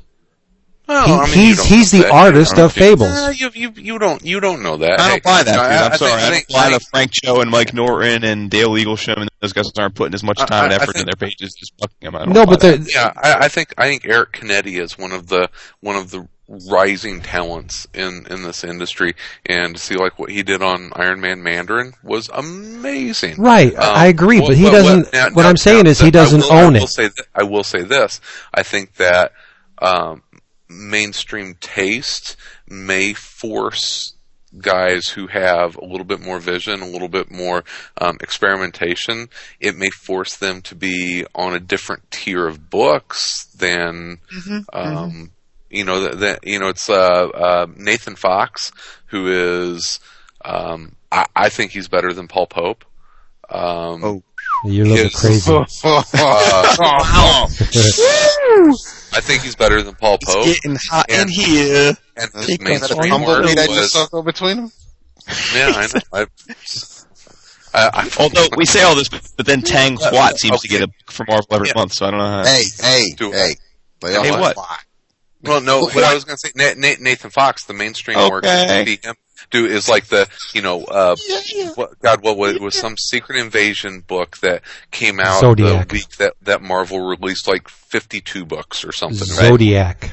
Zodiac. Yeah, Yeah. the Zodiac. It was You know, awesome. so- it was great. That was It was awesome. it was fantastic, and if it had come out in a week that Marvel had released only like twenty five books, um, you know, someone might have noticed it. Um, You know, but that that that's the thing. I think I think that you still see experimentation and people pushing the bounds in mainstream, but it it almost happens as an accident and it happens in you know in in not the the A and, and B tier of stuff for the most part.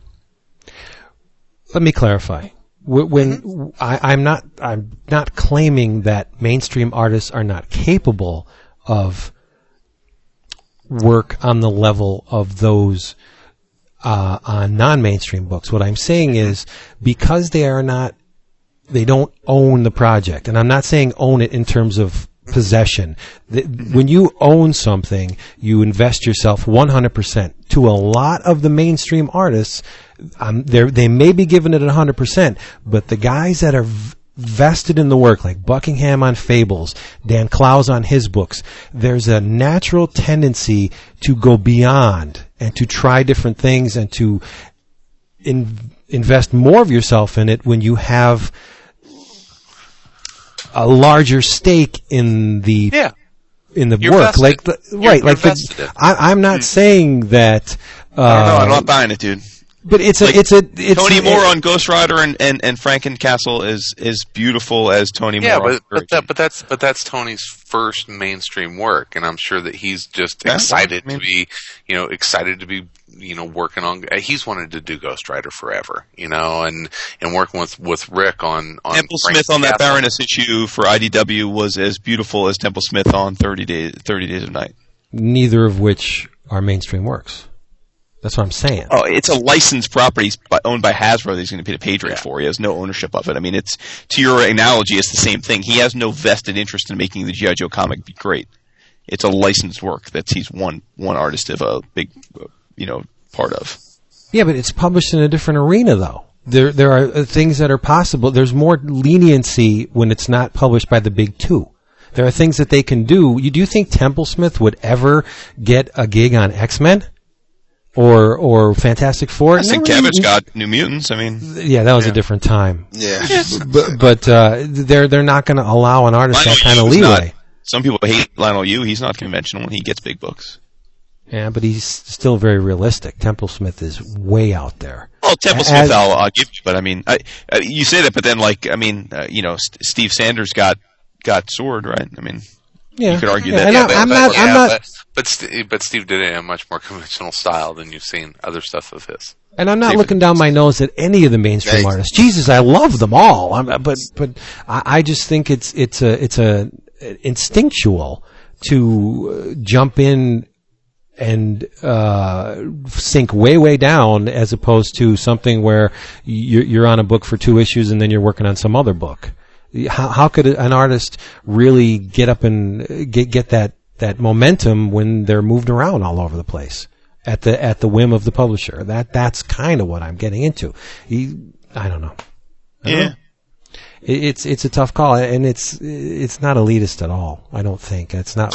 No, I'm not. But let's, let's, let's walk around on eggshells. I just think we have to. I am because I don't want to be agree pegged dis- with that. I think we have to agree to disagree on this because I just think like uh, most of the artists that have done creator own work have also done big book work that I'm thinking of offhand that that, that, that you can compare the two, and I don't know that I can think of many off the where I'd be like, oh, their creator own work's way more you know intense or detailed or I just don't see that. I don't. I don't. I mean, you, you, you can say. I, I, I think it's something you have to be careful of um, uh, making a blanket statement of because I think don't- yeah some some sometimes you'll you'll see guys that um, for their own stuff for their creator own stuff it, there's something extra there you know don't you know you can't you can't look at you know Mignola and say that there's not something extra there in the Hellboy stuff you know that's not it- fair because Mignola started his career doing Marvel books and then he went to his own creator and that's DC. Yeah. right? Oh yeah, Marvel. he was on uh, Alpha Rocket Flight. Raccoon, yeah. Hey man, hey man, it's um,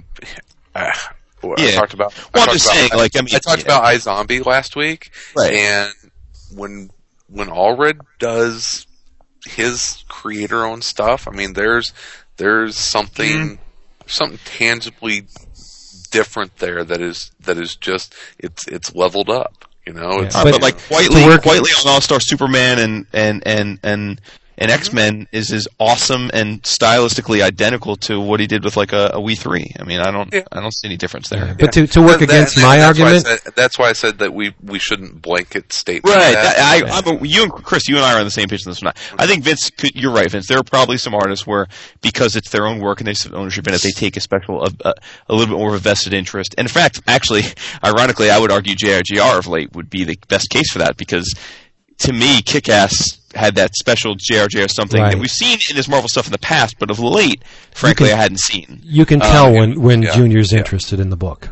You could tell. Yeah. So I'll give you that. But you know, but, it's uh, you know we, we talked Mike Perkins, um, and you know this that I mean that is not I mean that's not a creator owned book. Him working on the stand, but you can tell that Mike is just just tickled pink to have a project that is his that he gets to put his artistic stamp on. And i think that's a lot of it. You know i talked to you know the all you know the guys here in chicago you know it's all the all the ac guests from the past. And you can just tell that whenever they're excited to be on a project that there's just something you know something that grabs them and whenever you sit down at the drawing table and and you're really excited for whatever reason whether you own a piece of it or it's a character you love or, or a book that you've always wanted to draw Or whenever Stephen that King's name is on the cover.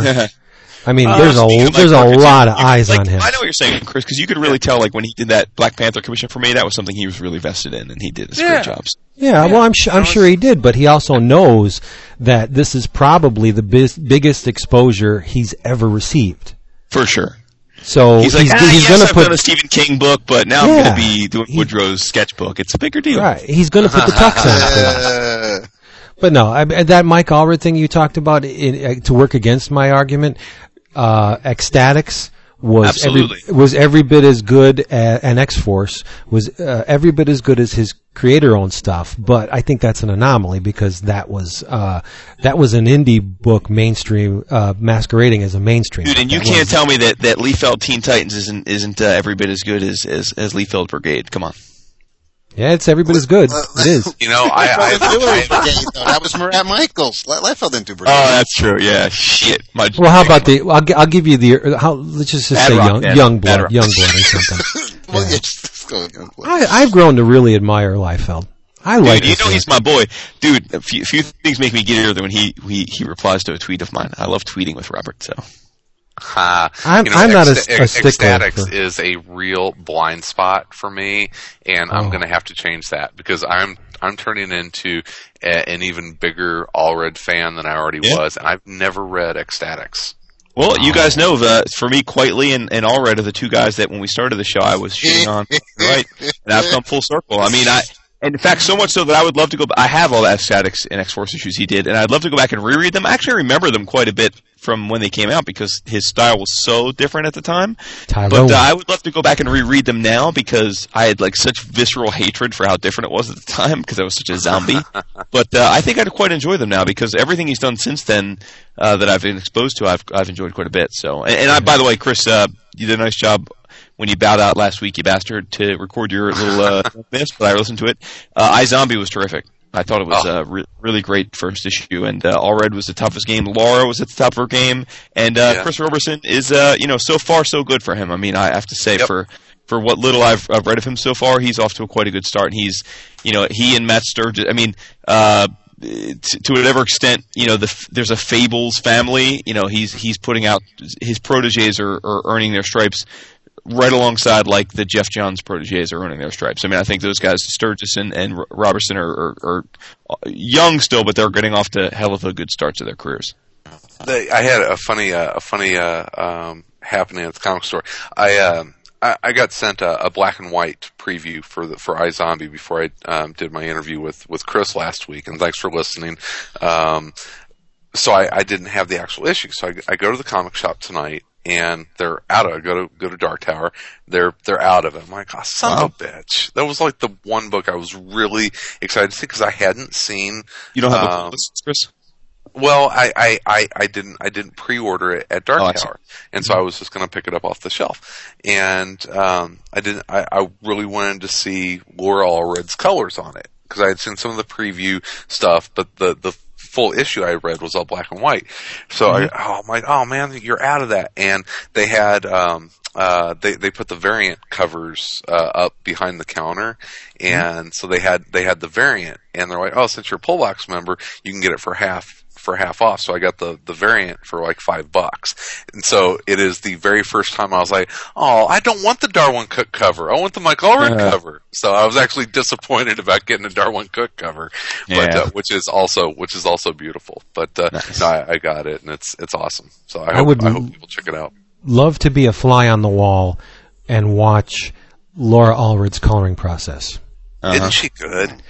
Almost too good. And there's something about her work that really makes me stand up and take notice. It's almost as if her husband is leaving some pencil shading in because uh, in addition to the inks because there's a softness and a variation to the color that looks to me like she's coloring on acetate. There's oh, um, okay. th- th- this when uh, Nick Dragotta would ink him. I, I know exactly what you're talking about. There was a Fantastic Four backup short story, and and Laura colored her husband, and and and Nick Dragotta did the inks on that, and and yeah, it was it, it in some cases it actually like it looked like my eyes were blurry or something, but it it it there was more than just the color there. It looked like right. I there's there's some was, there's some modeling going on that doesn't appear to be in the coloring, like uh, in the darker area, like say uh, a leg in the in the areas in shadow, there's a there's a darker area area right next to the inked line that, that, makes it pop. I mean, it, no, it, it, it looks like she's coloring on acetate. I, I just I need to figure out how she does this because mm-hmm. if I I would love to be able to reproduce something like that. I, I need to know the tricks, and I'm thinking it's a combination of Allred giving her a little bit more to work with where if she's coloring on a layer and you know using multiply that the pencils would add themselves to the color I think that's how she's doing it because it's almost like there's a shadow under some of her colored areas that yeah. looks like it's on a, a, an acetate layer. But I mean, you know, she's not using acetate, not in this day and age. That'd be too time consuming. Mm-hmm. So I need to know, Laura Allred, if you're listening, let nice. me know. Call me, please. Call me. Hey guys, what's up? This is Sean. I just want to take a moment out to say uh, thank you and give props to uh, Vince B and Jason Wood um, for coming out to Super Show and you know actually being able to meet these cats face to face. You know, look, Vince, if I ever see you again at a, at a con or wherever, you know, I will approach you and I will talk to you. I will rap to you and we will just talk. You know, you are a very humble dude, a wonderful person, thank you for those DC Who's Who's issues, brother. You are a fantastic gent, and I can't say thanks enough. Really good dude. Now, Jason, my brother from another mother, my brother from another mother, like no other. You, that you, my homeboy. Got nothing but love for you. Nothing but love for you, man. You are a true gent. Also, um, thank you for contributing to um, to our raffle. Hook the, hook the cat up with a copy of Aphrodisiac, and um, you know, no, y'all two are just fantastic people. And, you know, I love that y'all got that comic swagger and that y'all love comics and y'all continue to spread the love of comics. I just think that's fantastic. And it was real cool meeting Marty Devine too, because he was in y'all's posse. And just y'all just nice people. I, you know, and I just and I know there are more nice people on this planet, and I know there are more nice people on this planet that love comics. You know, and that show was proof of that. And it was just so nice meeting y'all. That's that's all I wanted to say. And hopefully in the near future I get to meet Mr. Niesman and King Dap because I got to meet Dap. You know, my life will not be complete until I meet the Dap. So um, until then, I would definitely talk to you guys in the near future. Please keep reading these comics. Please keep talking about these comics. And um, Chris, you just keep that anchor up, brother. Stay strong, y'all. Before we go any further, we need to have Dap talk about something because he wanted to talk about it last week. I know he wants to talk about it this week, and I got his back. So hit it. I hope it's not Batman.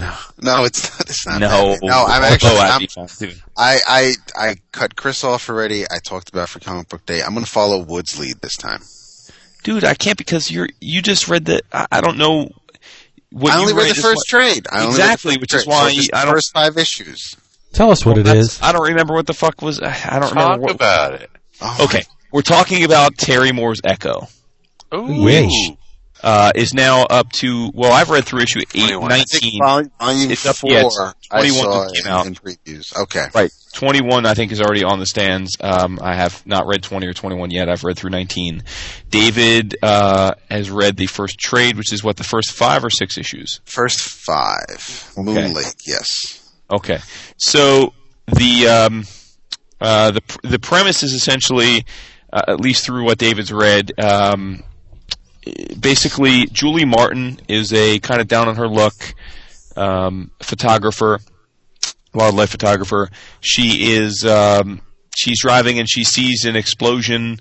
Um, she starts filming it, and basically it starts raining uh, metallic particles, and uh, it rains all over her. Um, she has no idea what you know what's happening or whatever, but she kind of embraces it.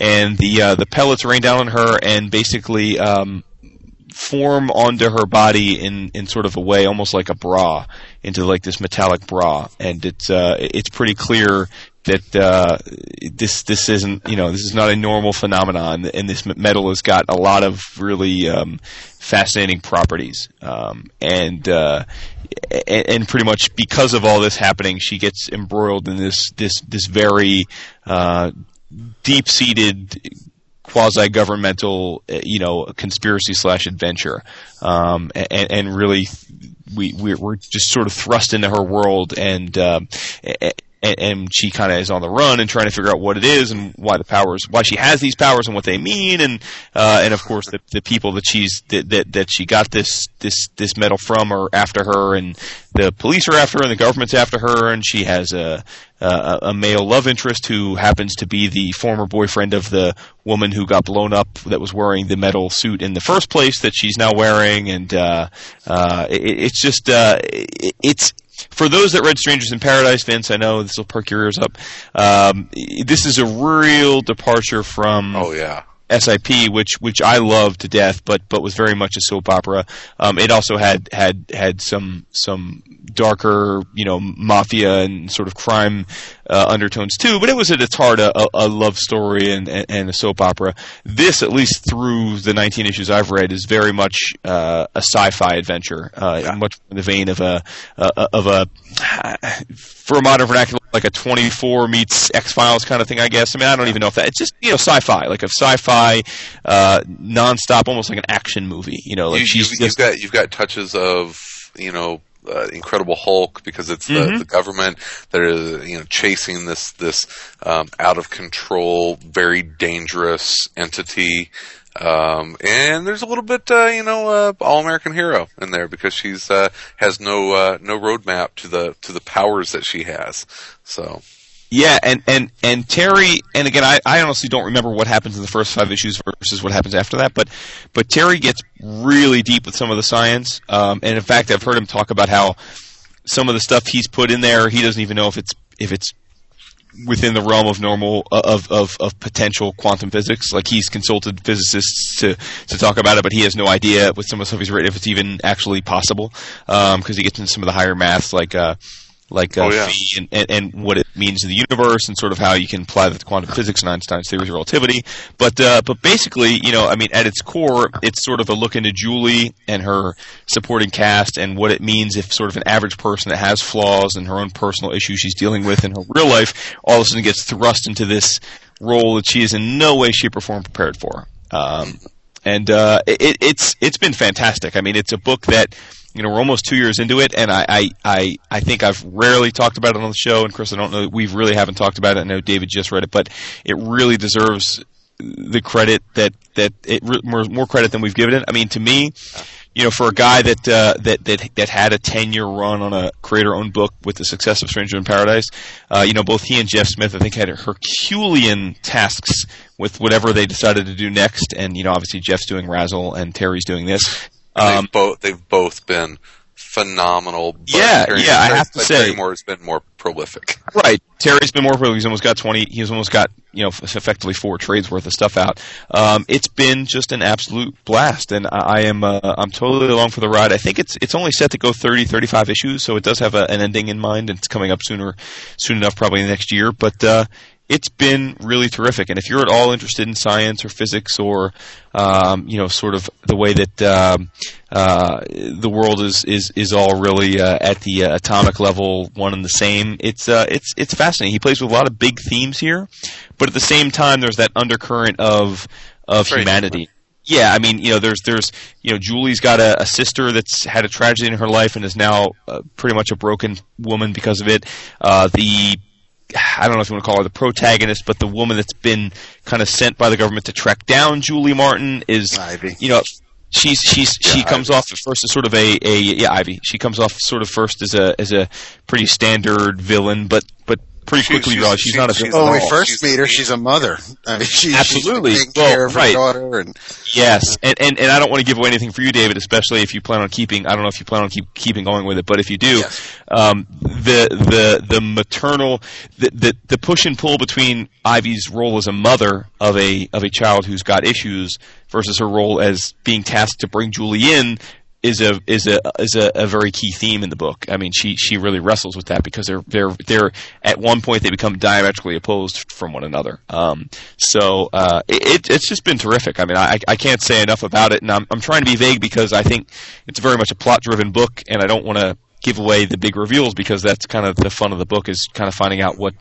you're sort of this this this situation is thrust upon her in the first few pages of the series, but then from there you begin to discover why it's significant and how it evolves, and, and with each with each passing issue, her her understanding of it as well as the significance of what it's doing to her uh, just grows by leaps and bounds. And so, I, I mean, I don't. Again, uh, I'd love to hear David what you think of it because again, I think you've read just the first arc, and so I think you, you have yet to. You're sort of at the early stages of the journey, but I mean, what do you think of it? Do you think it's worth to those who who may be thinking about? You, are you planning on going forward with it? And what are your thoughts so far? Yes, I'm. Uh Renee's a huge Strangers in Paradise fan. She, I don't think she's going to uh, she's not real big on science fiction. I'm, I'm going to keep getting the trades because I want to continue reading the story. If if she reads it, super.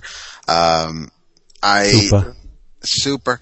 I just I think um, I I was immediately taken with with the art. I mean, I know Terry does phenomenal work, but um, He's a Hell, fantastic cartoonist. He really he is. It's and, crazy. I mean, and and it's, I mean, there, there there are things in here that look a little manga esque, but I mean, but then you have the detail in like in some of the wildlife or, or the vehicles or just you know the expressions on. The He draws faces. such beautifully realistic women, mm-hmm. I mean, w- women that look yeah. real, that don't yeah. look I, I, idealized. I, right. I love. Right, like, like there's, there's no white queen in here. Right, like there's a scene with Julie in one of the more recent issues um, where she's taking her shirt uh, and bra off for a specific reason I'm not going to get into um, for for David and, and those who haven't read it sake, but she's doing this, and and I had to applaud him because she's an attract. He draws her. She's she's a very attractive woman, clearly, um, and she's got a great figure. And I think in real life she'd be one of those women you're like, wow, she's really hot. But he, as she's sitting with her shirt off and her her bra off, she has a little bit of a belly, and he draws her with her uh, just like say an inch or two of of of like little belly f- you know, like like flub hanging over her her panties, and and again, like that's real woman. That, that's go- she's still a gorgeous. She looks wildly attractive, but almost doing that makes her more attractive because that's a real Yeah. woman. You know, that's not like And- a and she- let me sit down Indian style and have an eight pack, right? Like she's she's she's got a little bit of a of a belly because she's not. You know, presumably she's a real woman. She's not doing a thousand crunches a day, and She- and, she's that's a beautiful woman, but she's not afraid to have a cheeseburger occasionally. precisely. You know, Yeah, it's yeah. it's great. It's great. Yeah. The uh, the ev- every character it, it feels real. I mean, from Julie to, to Dylan. I mean, even when we first meet Dan, who who owns the bar, who, Yeah, who helps them get away by the uh, by the end of the first trade. And it, I mean, just when you think, and I'm, I'm the first first trade just really. I mean, after we see what happens to the original owner of the suit, and and you think that okay, now now it's just now it's Julie's story, but before you get to the end of that fifth issue, it brings you back to that beginning. And I was and and so so now now now, now that there's a little bit more of that sci-fi touch to it, but now you're like okay, now you really want to see the bad guys get theirs and and Yeah. and, and her story's not over and now it's tied in and and about maybe halfway through I realized how I I, I realized a neat little trick that that Terry does. I don't know if he did this in Strangers in Paradise. When the women speak, their word balloons are rounded, and the men's are all squared off. So you, You know what? I, I have to say I've never noticed that. You- amazing. You, could, you could tell. So even if off panel, if someone's speaking, you can tell Mm-hmm. if it's a man or a woman. So even if you don't know if if someone said something and you might and it's off panel, you don't know if if Ivy said it or one of the dudes from, from Henry I said it. But but if, if so, I'm I'm You're right, though. I'm, I'm flipping through it and I'm like I'm like wait so so there's like right. two different panel there two different word balloons on on this pa- on, in this panel but um even even Julie's ex husband and and and when we meet him we when when when they have their conversation in the first book you you, you at the beginning you feel bad for her because she's she, she's out in the desert she's taking these pictures she gets home she's got her dog waiting for her and and there's like no food in the fridge and and and the answer machine's going off with all these bills She's a mess. paid. she Oh, is yeah. a mess and then and and you feel bad for her and then you find out kind of what a little bit of what she put her ex-husband through and you're like Mhm. wow okay so I don't She's a mess now- for a reason. and, Yeah. and I'm and, and I and he's not a dick for leaving. It's like you know, Right. so you just you you're, you're invested in pretty much every single character in here, and and and, and you know, it, this is what I was talking about before with you know with the six gun. It's like, oh, okay, good. Now now this is a book that that the government and the military is involved in, and do I really want to read something with these themes? And and yeah, I kind of do. I I uh, I'm I'm I believe I ordered the second trade already. I, I'm not going to read every trade that's out now. I want to be a little behind so that that I can. I'll, I'll just. Re- I don't want to sit through and read four trades in, in in a weekend. I'll I'll I'll order them and and I'll I'll read them slowly, I guess. But uh, but no, I, I I need to see this story to its to its end and and and go along for the ride. It's uh, all Mhm. the characters are great. The story is great. The art's fantastic, and and and I care about the characters, good or bad. I, I care Yeah. about the characters in this book. Well, I will say this. Uh, I did just check, uh, David. The uh, th- that is a device he's using in this uh, series, which that's great that you caught that because I didn't notice it. But uh, he does not do that in Strangers in Paradise. I just Oh. checked uh, the uh, the Omnibus, so uh, and it's not in there.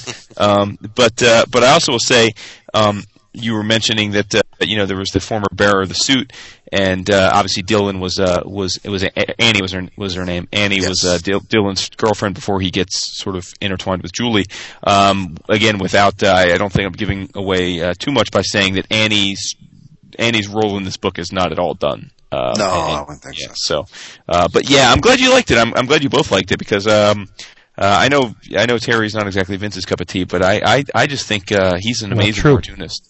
Yeah, you you will you will never hear me knock Terry Moore's drawing or Right, no, I know. Storytelling ability. yeah. Yeah. I just he Yeah. just it's not No, my understand. not my thing. No, it's fine. Yeah. But uh, no, I, I think this is great, and, and it's um, according to Terry, he you know he's got an ending for this in mind relatively soon, and then he's actually got another project he's ready to roll with. So I'll be really interested to see if he kind of goes back a little bit more towards the SIP, just just you know more relationship driven thing or if he's got something totally totally new in mind. But uh, but in the meantime, um, I'm really really glad that uh, that, that I've decided to come along with Echo and and um, yeah, like I said, it's a book that that had I to do it all over again, I would have mentioned more often because it's it's it's definitely one of my it deserves, favorite. It, deserves, it deserves Yeah, to be it's- talked about. It's one of my favorite, most consistently favorite indie books, and it's one of those books that's so good. You know, the, the the books that are so good they seem to go by real fast. I mean, I do read this in monthly. I read a lot of indie books in, in trade. I try to these days because you, sometimes you never know if we're going to ever see the end of it. Um, but this one I do read month. Well, I should say not monthly, but I read it as it comes out in issues, and uh, it just goes by really fast. It's one of those books that doesn't feel like 22 pages. I mean, it just it feels like boom. It's just because it's so quick hitting, and you just can't wait for the next next next round. So, yeah, I'm psyched you guys like you both liked it because Yes. Oh, Would've bumped me yeah, out if you- uh, you know, it's cool, it, cool, it- it's good comics. nice. There you go. What do you want to talk about? I got two things. I'll let you guys. You said you got like 18 things, so hit. You I said you were do, gonna but hit we- us, you said you were going to hit us with like five or six real quick. So do rhythm it. hit 'em. We're we're nearing the end, so hey, you got to pick. Dude, we got You- so much you- time, Vince. Yeah, all right, okay, cool. You want to talk about uh, hulked out heroes or haunt? Well, I don't Whichever think one you feel I don't I don't I don't have the hulked out heroes and I think I had the first haunt trade on my order, but then I realized that it, It's haunt. it- yeah, so I, I think I checked it off. So yeah, but you can talk about whatever you want, Bo. Wait a minute. Wait a minute. I remember Jason not digging haunt. Is that do, do does my memory serve me well here? Uh, you are correct, sir. I, I pre-ordered the first three issues, and uh, Wow, two episodes in a row. I gotta part ways with you. but I redeemed with Darkwing Duck last last week. So Yeah, no, but last week we talked about something that oh the the superpowers thing. You were not Yeah, digging. yeah. yeah, and I gotta say, I there's nothing I don't love about haunt. It's cool. I'm, I'm glad. I Yeah. mean, just I know But- Zach Cruzy's enjoying it, and I know. I mean, I, I like I said last week. Anytime one of my buddies is enjoying a comic that is improving Cool. for me, I, it makes me happy. I'm, I'm fine. Well, you know that. what? Because Chris wants me to talk about it, I want to talk about hulked out heroes. Oh, nice. Yes, David. Do it- it. Humberto. It, it written by Jeff Parker, two issue miniseries, three ninety nine a pop. Okay, Ri- okay. Rawhide Kid on the cover of the second issue. Written by Jeff Parker, is penciled the, the by. Rawhide Kid, or is it the? Uh, right uh, uh, uh, you'll There's- see. There's only There's only one. Penciled I- by I- Humberto Ramos. Now see, now now you got me interested because I like both those guys. Inked by Carlos Cuevas and colored by Edgar Delgado. yes. I, I really hate resorting to using this word when I describe a book, but It's Awesome. awesome. no, it's fun. There's nothing about these two issues that is not fun. Paint the picture. That mysterious time platform of Doctor Doom's that everybody in the Marvel Universe seems to know about these days. AIM knows about it. I mean, it's being used to death, especially in the Fall of the Hulk storyline. Everybody's jumping around on Doom's time platform. Well, uh, that desert hideaway that Thundra hit it when she took Banner and the Red Hulks, I'm assuming, DNA to the future.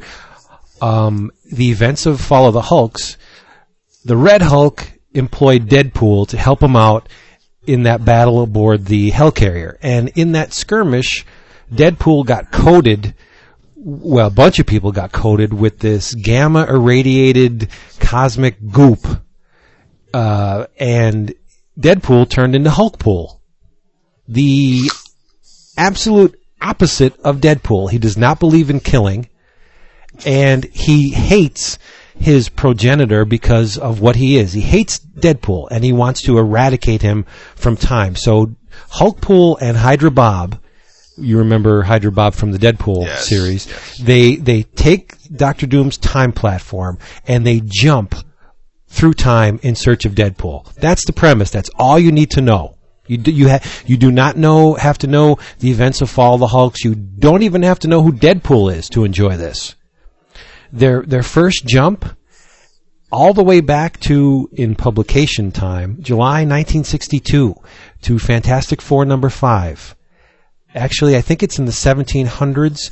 Remember when Doctor Doom shot Ben back to the days of Blackbeard the pirate and Ben became Blackbeard? Uh, yeah, yeah, yeah. Well, Deadpool, uh, Hulkpool uh, jumps back and is a member of Blackbeard the pirate's crew. and it's the thing. and, and not only No. Yes, not only is it cool because it's the thing as a pirate, but Mm-hmm. the story, and this is to Parker's credit, also features Doom and the time platform. So thematically, it works. The Hulk pool's using the very same device to go back to Blackbeard's time that Doctor Doom used to throw the thing back there. It's very cool. Um, so we get Pirate, Blackbeard, Ben Grimm. You get Devil Dinosaur and Moon Boy. How can you say no to Devil Dinosaur? If you do, you you are an evil, evil person. You, you can't. Uh, Humberto Ramos drawn Devil Dinosaur. It's gorgeous. So after um, that, they jump to 1873, and David's going to freak out because they encounter Hawkeye and the Two Gun Kid.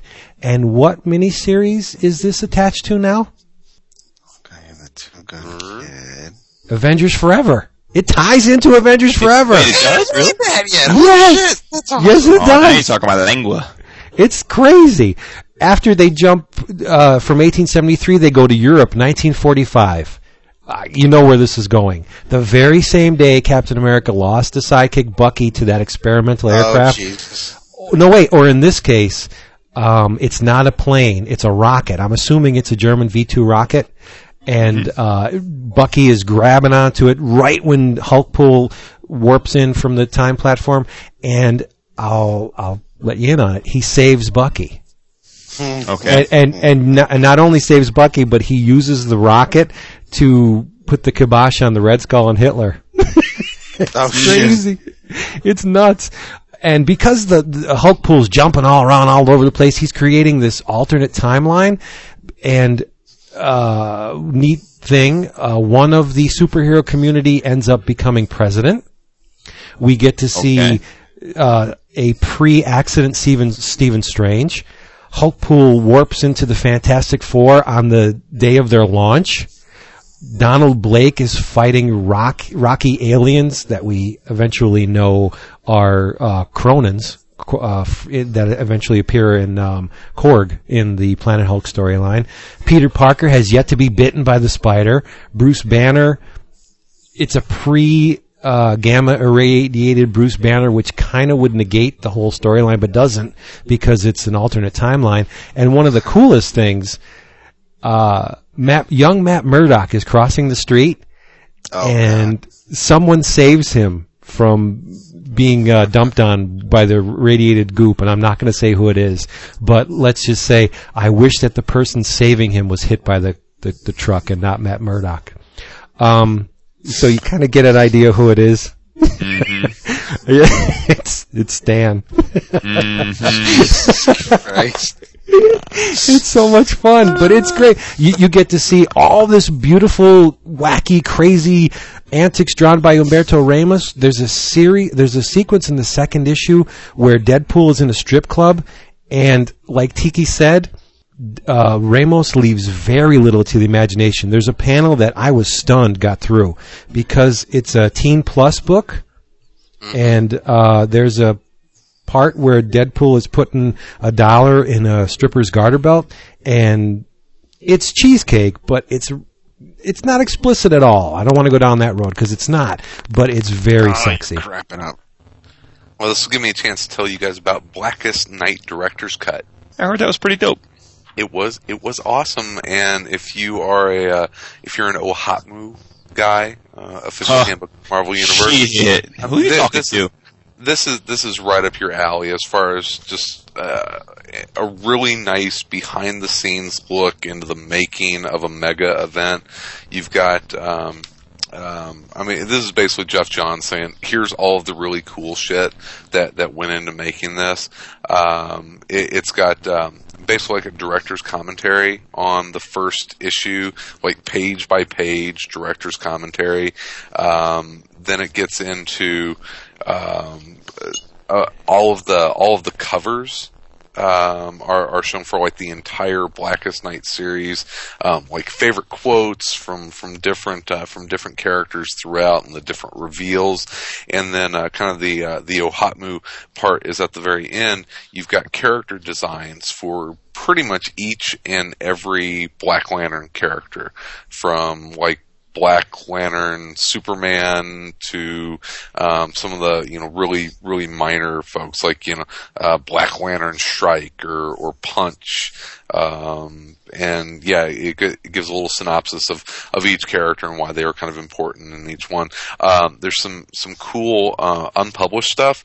Uh, apparently, there was a plan to make Kilowog a Black Lantern, and they decided against it. But there's um, some really cool uh, unpublished uh, Greg Horn cover of of Black Lantern Kilowog, and they decided that the um, that they didn't have time to kind of tell that story. I guess is is is where they were going with it. But uh, um, scripts, uh, there's I think the the uh, entire script for the first Blackest Night issue, um, the DC Direct uh, uh, figure creation, you know, like some of the original um, uh, modelings for those, and it shows the entire uh, Blackest Night action figure line. It's uh, just for a, yeah for a nice behind the scenes look at Blackest Night. It was it was really cool. I mean, it was six bucks, but I mean, it really is something that you can sit down and it, it's meaty. If you like reading original scripts and that kind of stuff, it was very very cool. Nice. Mm-hmm. Look at Yeah, I that. heard it was it, it. I heard it was a departure from like the uh, like I think a lot of people have a stigma about director's cuts being just sort of, you know, oh here's A here's the book all reprint over and again. some- yeah, yeah, yeah. Yeah. Mm-hmm. No, it was, was- it was yeah. it was meaty. It was there was Cool. a lot of stuff in it and some Yeah, I beautiful may, I may stop at Midtown and, and check it out because I, I didn't pre-order it because I just assumed it was like every other director's. But uh, but I've heard uh, but a person this week that I've heard has uh, said it's it's worth a check out. So Yeah, i- i- if you were, I mean, this is for people that after the fact, if you really enjoyed Blackest Night, this is kind of a, a nice walk back to the beginning and, and just kind of the setup for a lot of stuff. And yeah, it's just, it's just a nice capper to, to, to the, to the series. So Cool. there you go. All right, back to Hulk Out Heroes. Yes. Where, where was I? Oh, half naked Humberto Ramos hotties. But Jason, you always seem to have issue with writers not getting the feel of the Deadpool, not tapped into that Deadpool vibe. Uh, well, I, I just think that he's a character that because he's so much driven by humor, Right. there are guys that get him and guys that don't. And again, that's personal preference, right? I'm sure there's guys that I'm sure there are readers out there that love Deadpool when I hate him and hate Deadpool when I love him. But uh, yes, I would agree with what you're saying. Yes, But uh, okay, I will say that Parker, to my perception, gets Deadpool because the Mm-hmm. Dialogue surprise me because Carper's the fucking man. It's the Oh, dialogue yeah. is is snappy. The the Mm-hmm. the sequence where Hulkpool sa- saves uh, Doctor Strange during the accident. He, he says uh, he calls him a stupid mustache. You almost hit Mm-hmm. tree and mangle hands, which then lead to pilgrimage to Tibet to find old sorcerer, like it always does. Just, uh, on the ship, Pirate Ben says, "Woo! I'm making you my first mate." And Hulkpool says, "Ooh, slow down. We just now meet, Thingbeard." he, he, he calls Captain America Captain Jamiroquai. Oh, Hilarious. that's awesome. That's funny as hell. I mean, that's a that alone is worth buying these That two is. issues. But in addition to all the great story and art, you get concept sketches by Ed McGuinness and other artists for the Hulked Out Heroes that will appear in World War Hulks, which is really cool. And in the second issue, you get a couple previews pages from um, let's see, uh, Hulk twenty two. With the Hulked out Wolverine and Spider Man fighting the Hulk and Thor, it's gonna be it's gonna be great stuff. Great stuff, and this is good stuff too. But uh, I'll I'll make it quick on Haunt because we don't have much time. I- Oh, I thought it was one or the other. no, I'm going to be selfish. Oh, you, you, no, I just want to I just want to say You Bo- you're Bogart. before you move on, you said that you said last week, as I recall, that you were kind of a little, a little disappointed by by the Hulk the Heroes that it was kind of like getting a little overplayed. So it seems like you've come around a bit. I was d- disappointed a little bit of the inclusion of Deadpool Oh. in the story, Oh, yeah. but it's not Deadpool. It's it's Hulkpool, which is completely different. No, I I, don't, I this the, these two issues really warmed me up to it, and I don't know how much of a part Hulkpool will actually play in in um, World War Hulk. So I don't know. It, it was it was just Deadpool oversaturation for me. Just, he's everywhere. I- I love. I really like the character. I love him, but it's there's a point where uh, it's too much.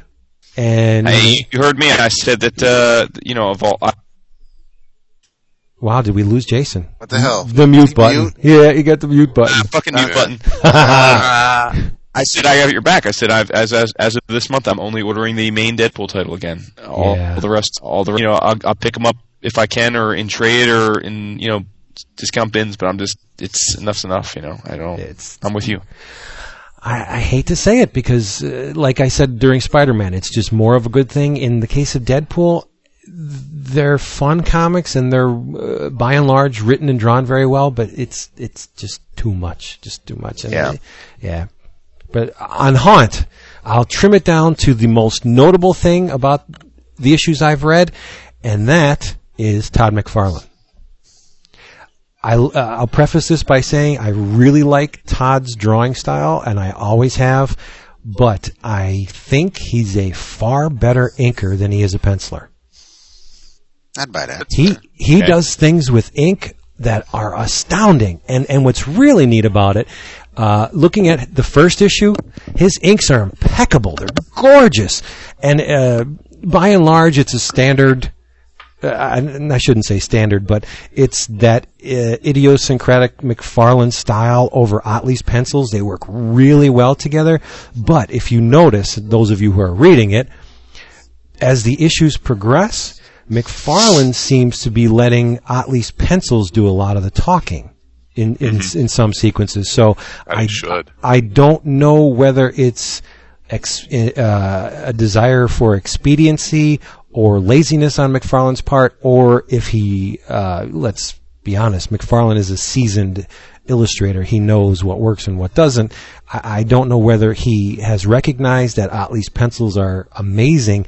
He's letting a lot of the pencils come through and inking the parts that he thinks needs to be embellished, uh, especially in like issue five. Towards the end, there are a lot of Ottley pencils coming through, and the combination of that texture and and shading, uh, so to speak, of Ottley's pencils and McFarlane's very strong inks. Haunt is a really gorgeous book. Uh, it's it blew me away just how how how tight it is, uh, and it's it's all over the place. I mean, it's not just the typical Spawn esque.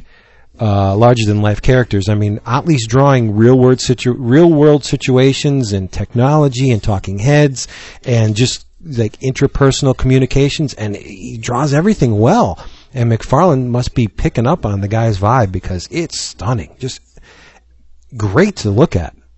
Uh, the, what was you were going to say something? Mm, you you don't like the way it looks, or Um, in and of itself, like by itself, if I was just to look at the book with having in a vacuum, I think the, the book looks fine. But I honestly think, being a fan of Ottley, a fan of McFarlane, and a fan of Capullo, that this is a case where the the sum is is less than the the individual Wow. constituent parts. Because I think the three of them individually are all so distinctive and talented that I'd rather see Capullo pencils and inks. I'd rather see McFarlane the way I'm used to seeing McFarlane, and I'd much rather see Ottley the way I see Ottley in Invincible than I would like to see the amalgamation of them. Like I just don't. Yeah. It- like, I kinda- think it's the kinda- it's kinda like amalgamation is- yeah. It's Yeah, kinda like, I think the super- a super amalgamation is- that just doesn't work. Right. Exactly. It's like you, you're both Cooper's. crazy. You're both I nutty. think I think Well, the what was amalgamation the, uh, is, is is better than than many out there, but I think that it's not better than the individuals who are all really masters of their craft. And but to me, really, Vince, honestly, the art in and of itself, it's it's not like I said. I don't think it's it's as good as the constituents, but. For me, it's not about the art. My disappointment. It's it's it's it's to me an extremely cliched, hackneyed story that I think Kirkman yet again proving that when this isn't one of his babies, he phones it in. I, I, I think that that I I'm still waiting to read the first thing I re- the next thing I read from Kirkman that isn't Walking Dead or Invincible that, that I enjoy will be the first thing. I, I just All right. think that he, he just doesn't. I. I, I, I yeah.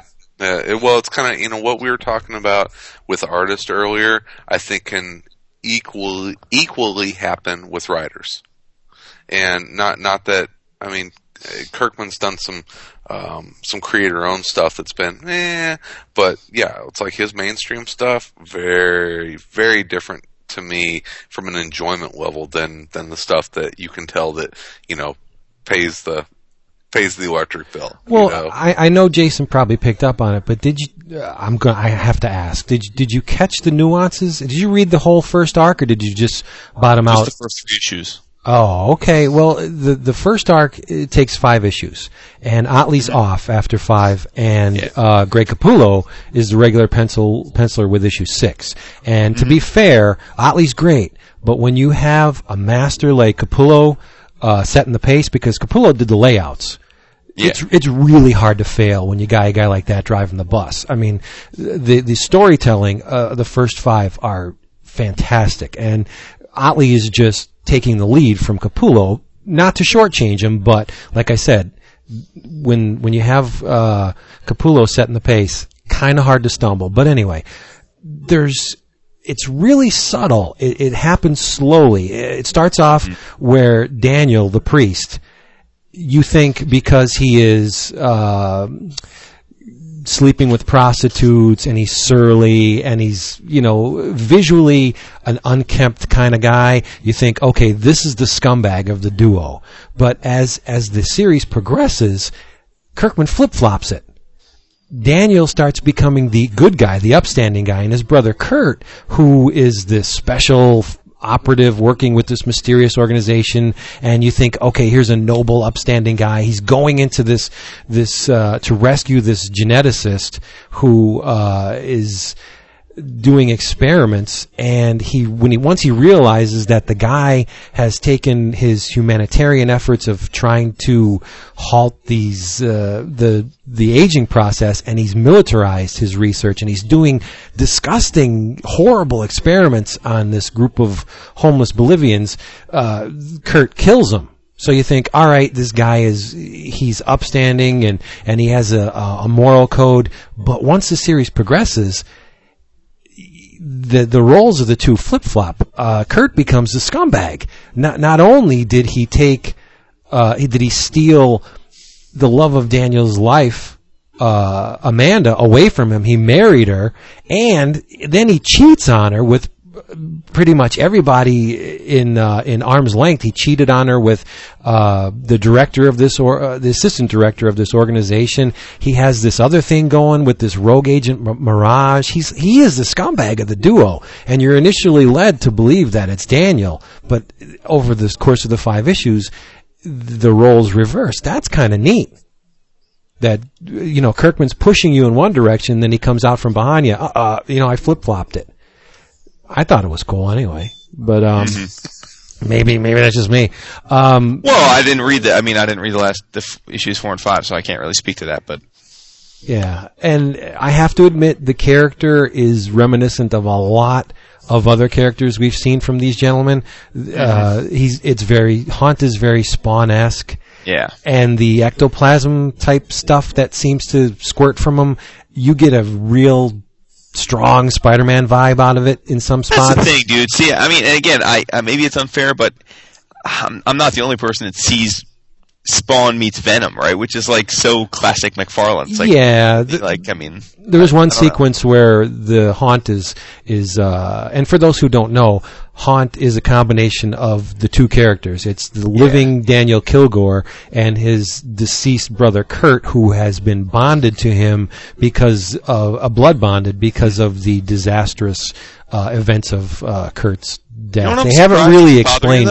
What. like you, you said that you because we talked last week just for a smidge about Magdalena, and you said you wasn't really your cup of tea, largely because of you know that she's, you know, the the Catholic Yeah. warrior and descended from. I'm just surprised that that that this doesn't irk you too, because I guess for me, being an atheist but being raised Catholic and having a Catholic wife, like I, I just like it turned me off from Jump Street when it was just like. Oh, here we go again. Like, let's do the cliched Catholic priest who's really a sinner and a womanizer. It's like, really? Like, I mean, is that not like the most cliched thing ever? Like, Well, I don't let's have- think No, I don't. I, I, I mean, to me, it was just like, really. I mean, he has to be a Catholic priest. Like, to me, that loses all significance. Like, okay, here we go, another Catholic priest that's that's a sinner. Like, well, I just okay. think it's a ridiculous stipulation of uh, entry into the church that these priests be celibate.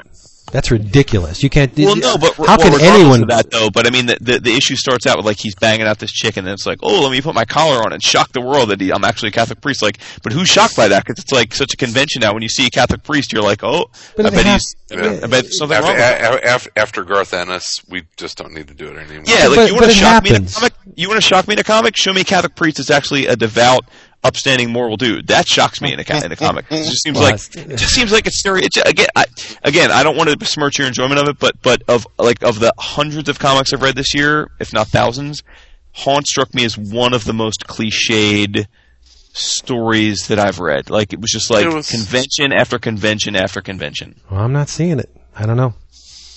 Uh, It's very 90s. And that's Yeah, I think right. thing or a there- there- but there was a of lot of awesome comics in the '90s. It's, I, I don't. I, I didn't say that was like- a good thing or a bad thing. No, I'm just- It, it feels it feels of an era, and that's. It made me want to go back bad and read the Spawn first 25 issues over again. Oh, okay. There, there's a neat little visual um, connection between issues one to five and six.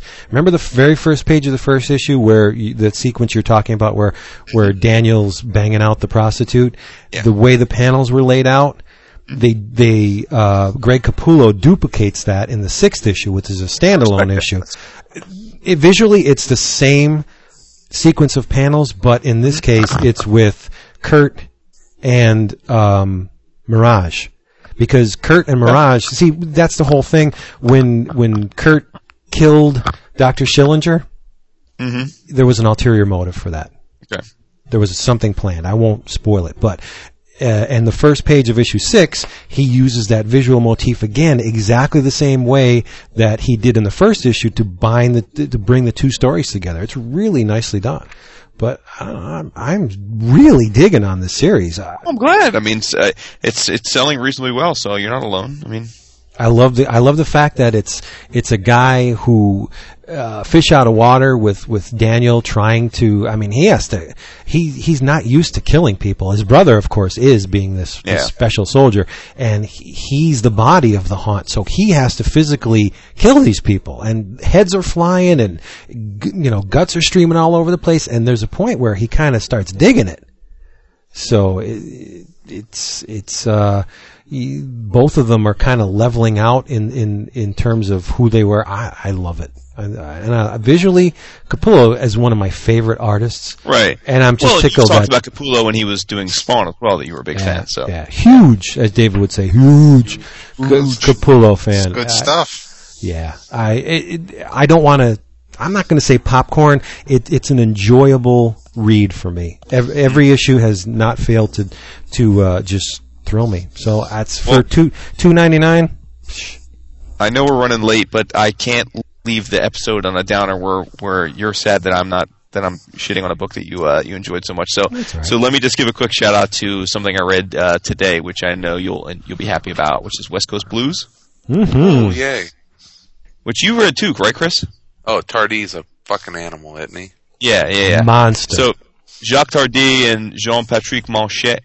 Uh, I've ha- I have all three volumes that have come out by Fantagraphics so far of their Nice. their collaborations, but this is the first I've read.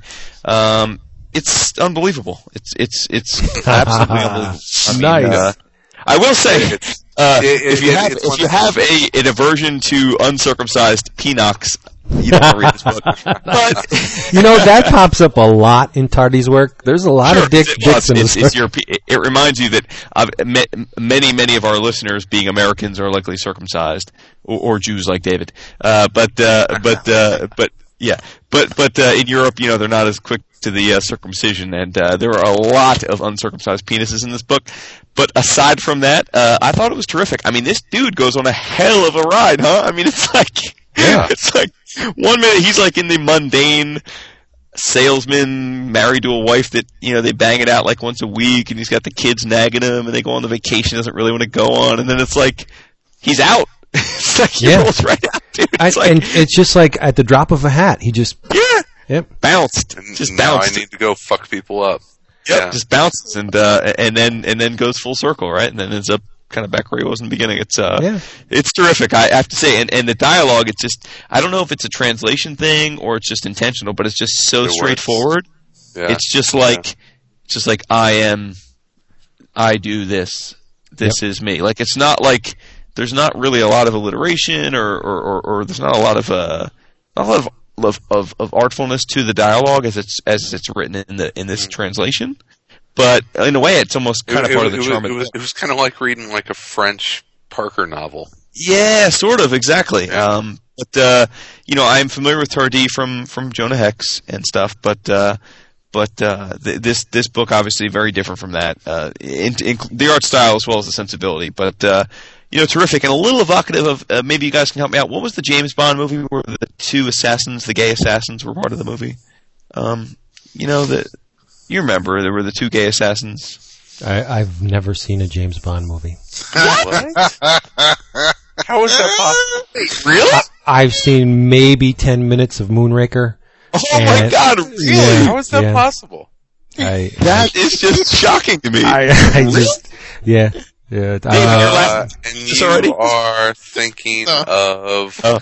Di- diamonds. Diamonds are forever. No. Maybe you know what I'm talking about, though, right, Chris? Like, there's the guy with Yeah. the it's like they're hippies, and the one guy's got the long hair, the mustache, and he's got his and they're they're assassins, but they're gay partners. I mean, that's pretty I- much. I, I I can only assume that they that that that, that Bond movie took that inspiration from this book because it's Yeah. pretty much the same two characters, and this this came out in the, this this book was written in the 70s, so I'm assuming this came out first.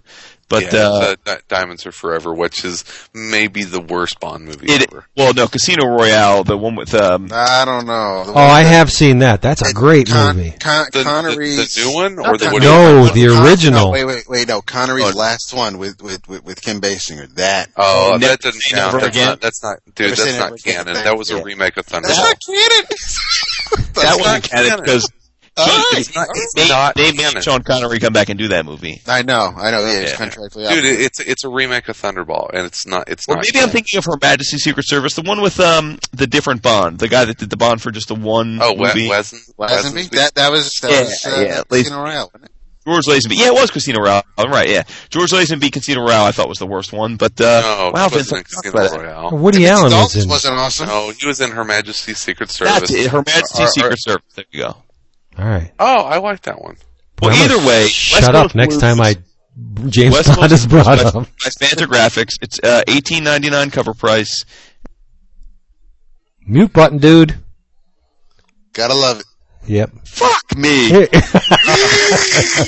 Fantagraphics, 18.99. It's uh, what like about 200 pages. The book, I would say. Roughly, give or take. Yeah. Yeah. but but really fantastic. And I can't. It, the uh, the other two are are actually thicker than this one. And uh, one is a World War One book. The other one I haven't even cracked open yet. It just came, so I, I don't even know what that one's about. But uh, Very conceptual. I am all about reading the next two very quickly because uh, this was hella good. Yeah. Yeah. You, you know what? What did it for me? Uh, in addition to the gorgeous art, was the whole uh, jazz content of it. Yeah, yeah. You know, I I I like jazz, but but I have to say a lot of the references were kind of lost on me. Like I'm, I guess I would be like a jazz neophyte where I know some of the Right. the the, the classic The big like you know.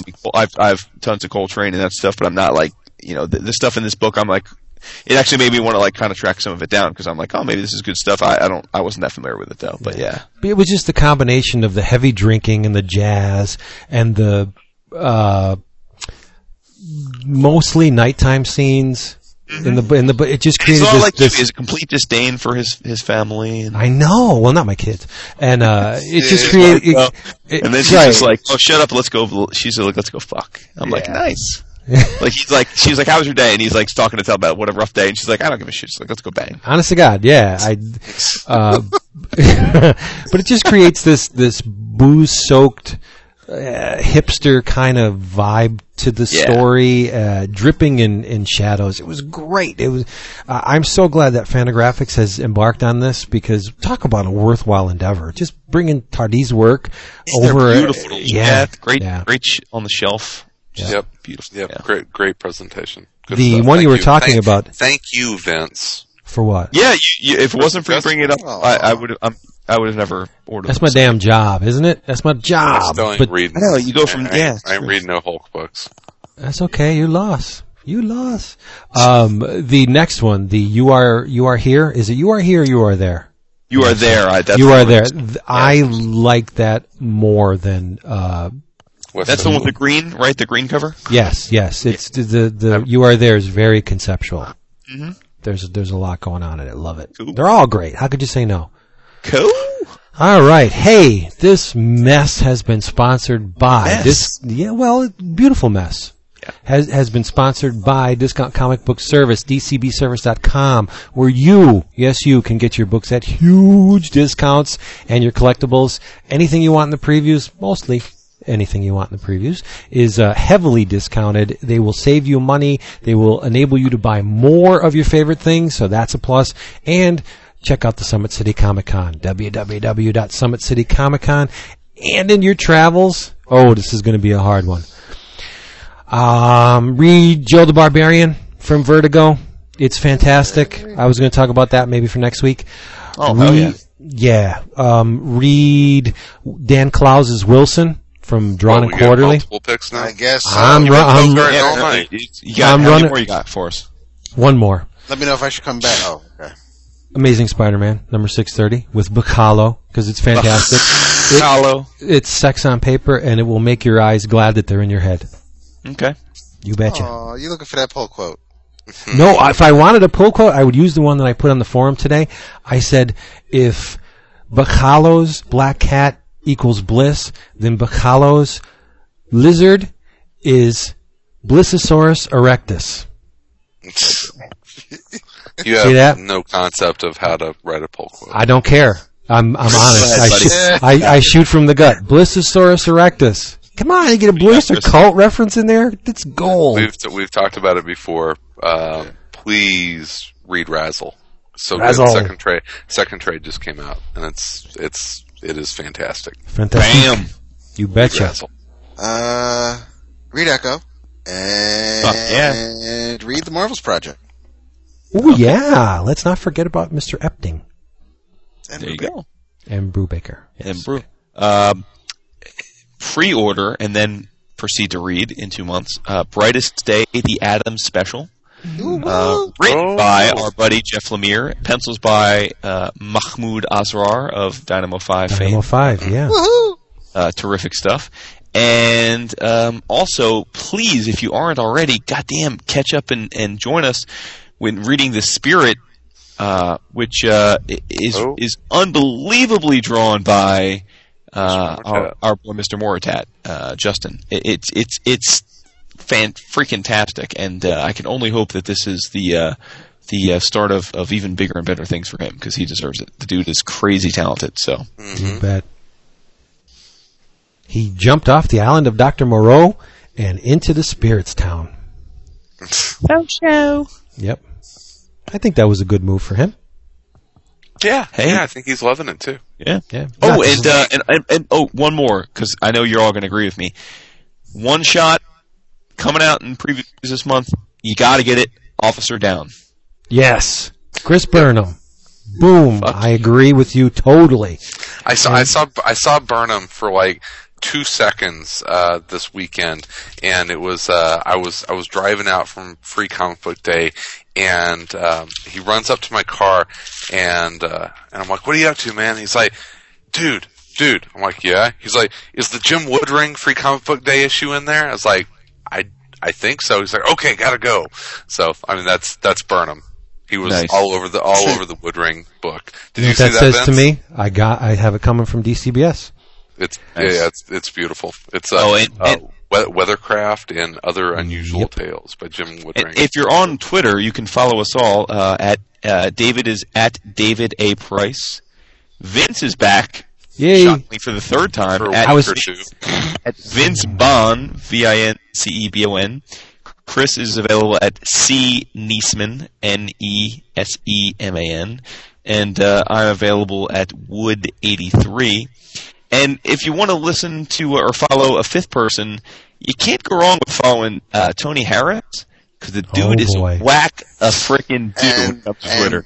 yeah, you're you're right. And uh, he is actually, venting it all on Twitter He's right he's like Chris at like eleven thirty in episodes that run long on our show after a few few bourbons. Only Yeah. he's like he does it for a few hours straight. two two more creators. Uh, Erik Larsen, Eric Aw, uh, I Eric love J. David. Larsen, I love David so much. and and an, and, and a writer who uh, who I know who has a lot who has a lot to say about uh, especially about uh, piracy. Uh, Ron Ron Marz. That's right, baby. those are those are three people that will that will bitch slap you with their honest opinions about this industry Yes. every day on Twitter. But it's like Tony Harris. I've been following Tony Harris for a long time, Yeah, he's but been like awfully quiet until like last It was week. like yeah, all of a sudden he discovered Twitter the other day, and he has just been going on tilt every night like clockwork. In fact, probably while we're recording, he he let another few hundred crazy tweets out that I'm going to go and see if I can we, read. we now. need we need to get Tony Harris on the show. Yeah. Something. I, th- I think that comes from a lot of things, but confidence in his ability and the fact that he's been drawing comics for a long time, so he can he can infuriate keeps it as, real. right. He can infuriate as many people as he wants to, and he knows he's going to keep working. That's what he said. Oh, he, he, he's Yeah. been doing Yeah. he's been doing he said, I, you know, I'm, I'm going to speak so like I want to speak because I'm good enough that I'm going to keep getting jobs. It's true, and it's true. Yeah, but uh, I mean, up and coming guys, they're gonna, you know, they watch what they say. They don't want to piss off any writers or editors Right. or anybody in the business. But Harris is just letting it all hang out. Yeah, it's it's You, nice. You guys, you guys saw the uh, the uh, the project that uh, was announced that he's uh, that he's working on with uh, with Clay Moore. Yeah, him, him and Clay, yeah. Yeah, Mhm. uh, Whispering Skull. yeah. yeah. Cannot wait. Cool beans. Thank you very much for being here with us this week. And you know what? Whether you like it or not, we're going to be back again next week. Boom. David, Nice. tell them where they can call if they want to want to leave a message. They can uh, ring a ding over at 206-312-5239. Email at letters at bullpenbulletinspodcast.com. Uh, forum, bullpenbulletinspodcast.com or 11 o'clockcomics.com. And we out. Bye. See you. Bye. Thanks for the beer, Carl. Yes, Carlos. Carlos. Thank you for the beer.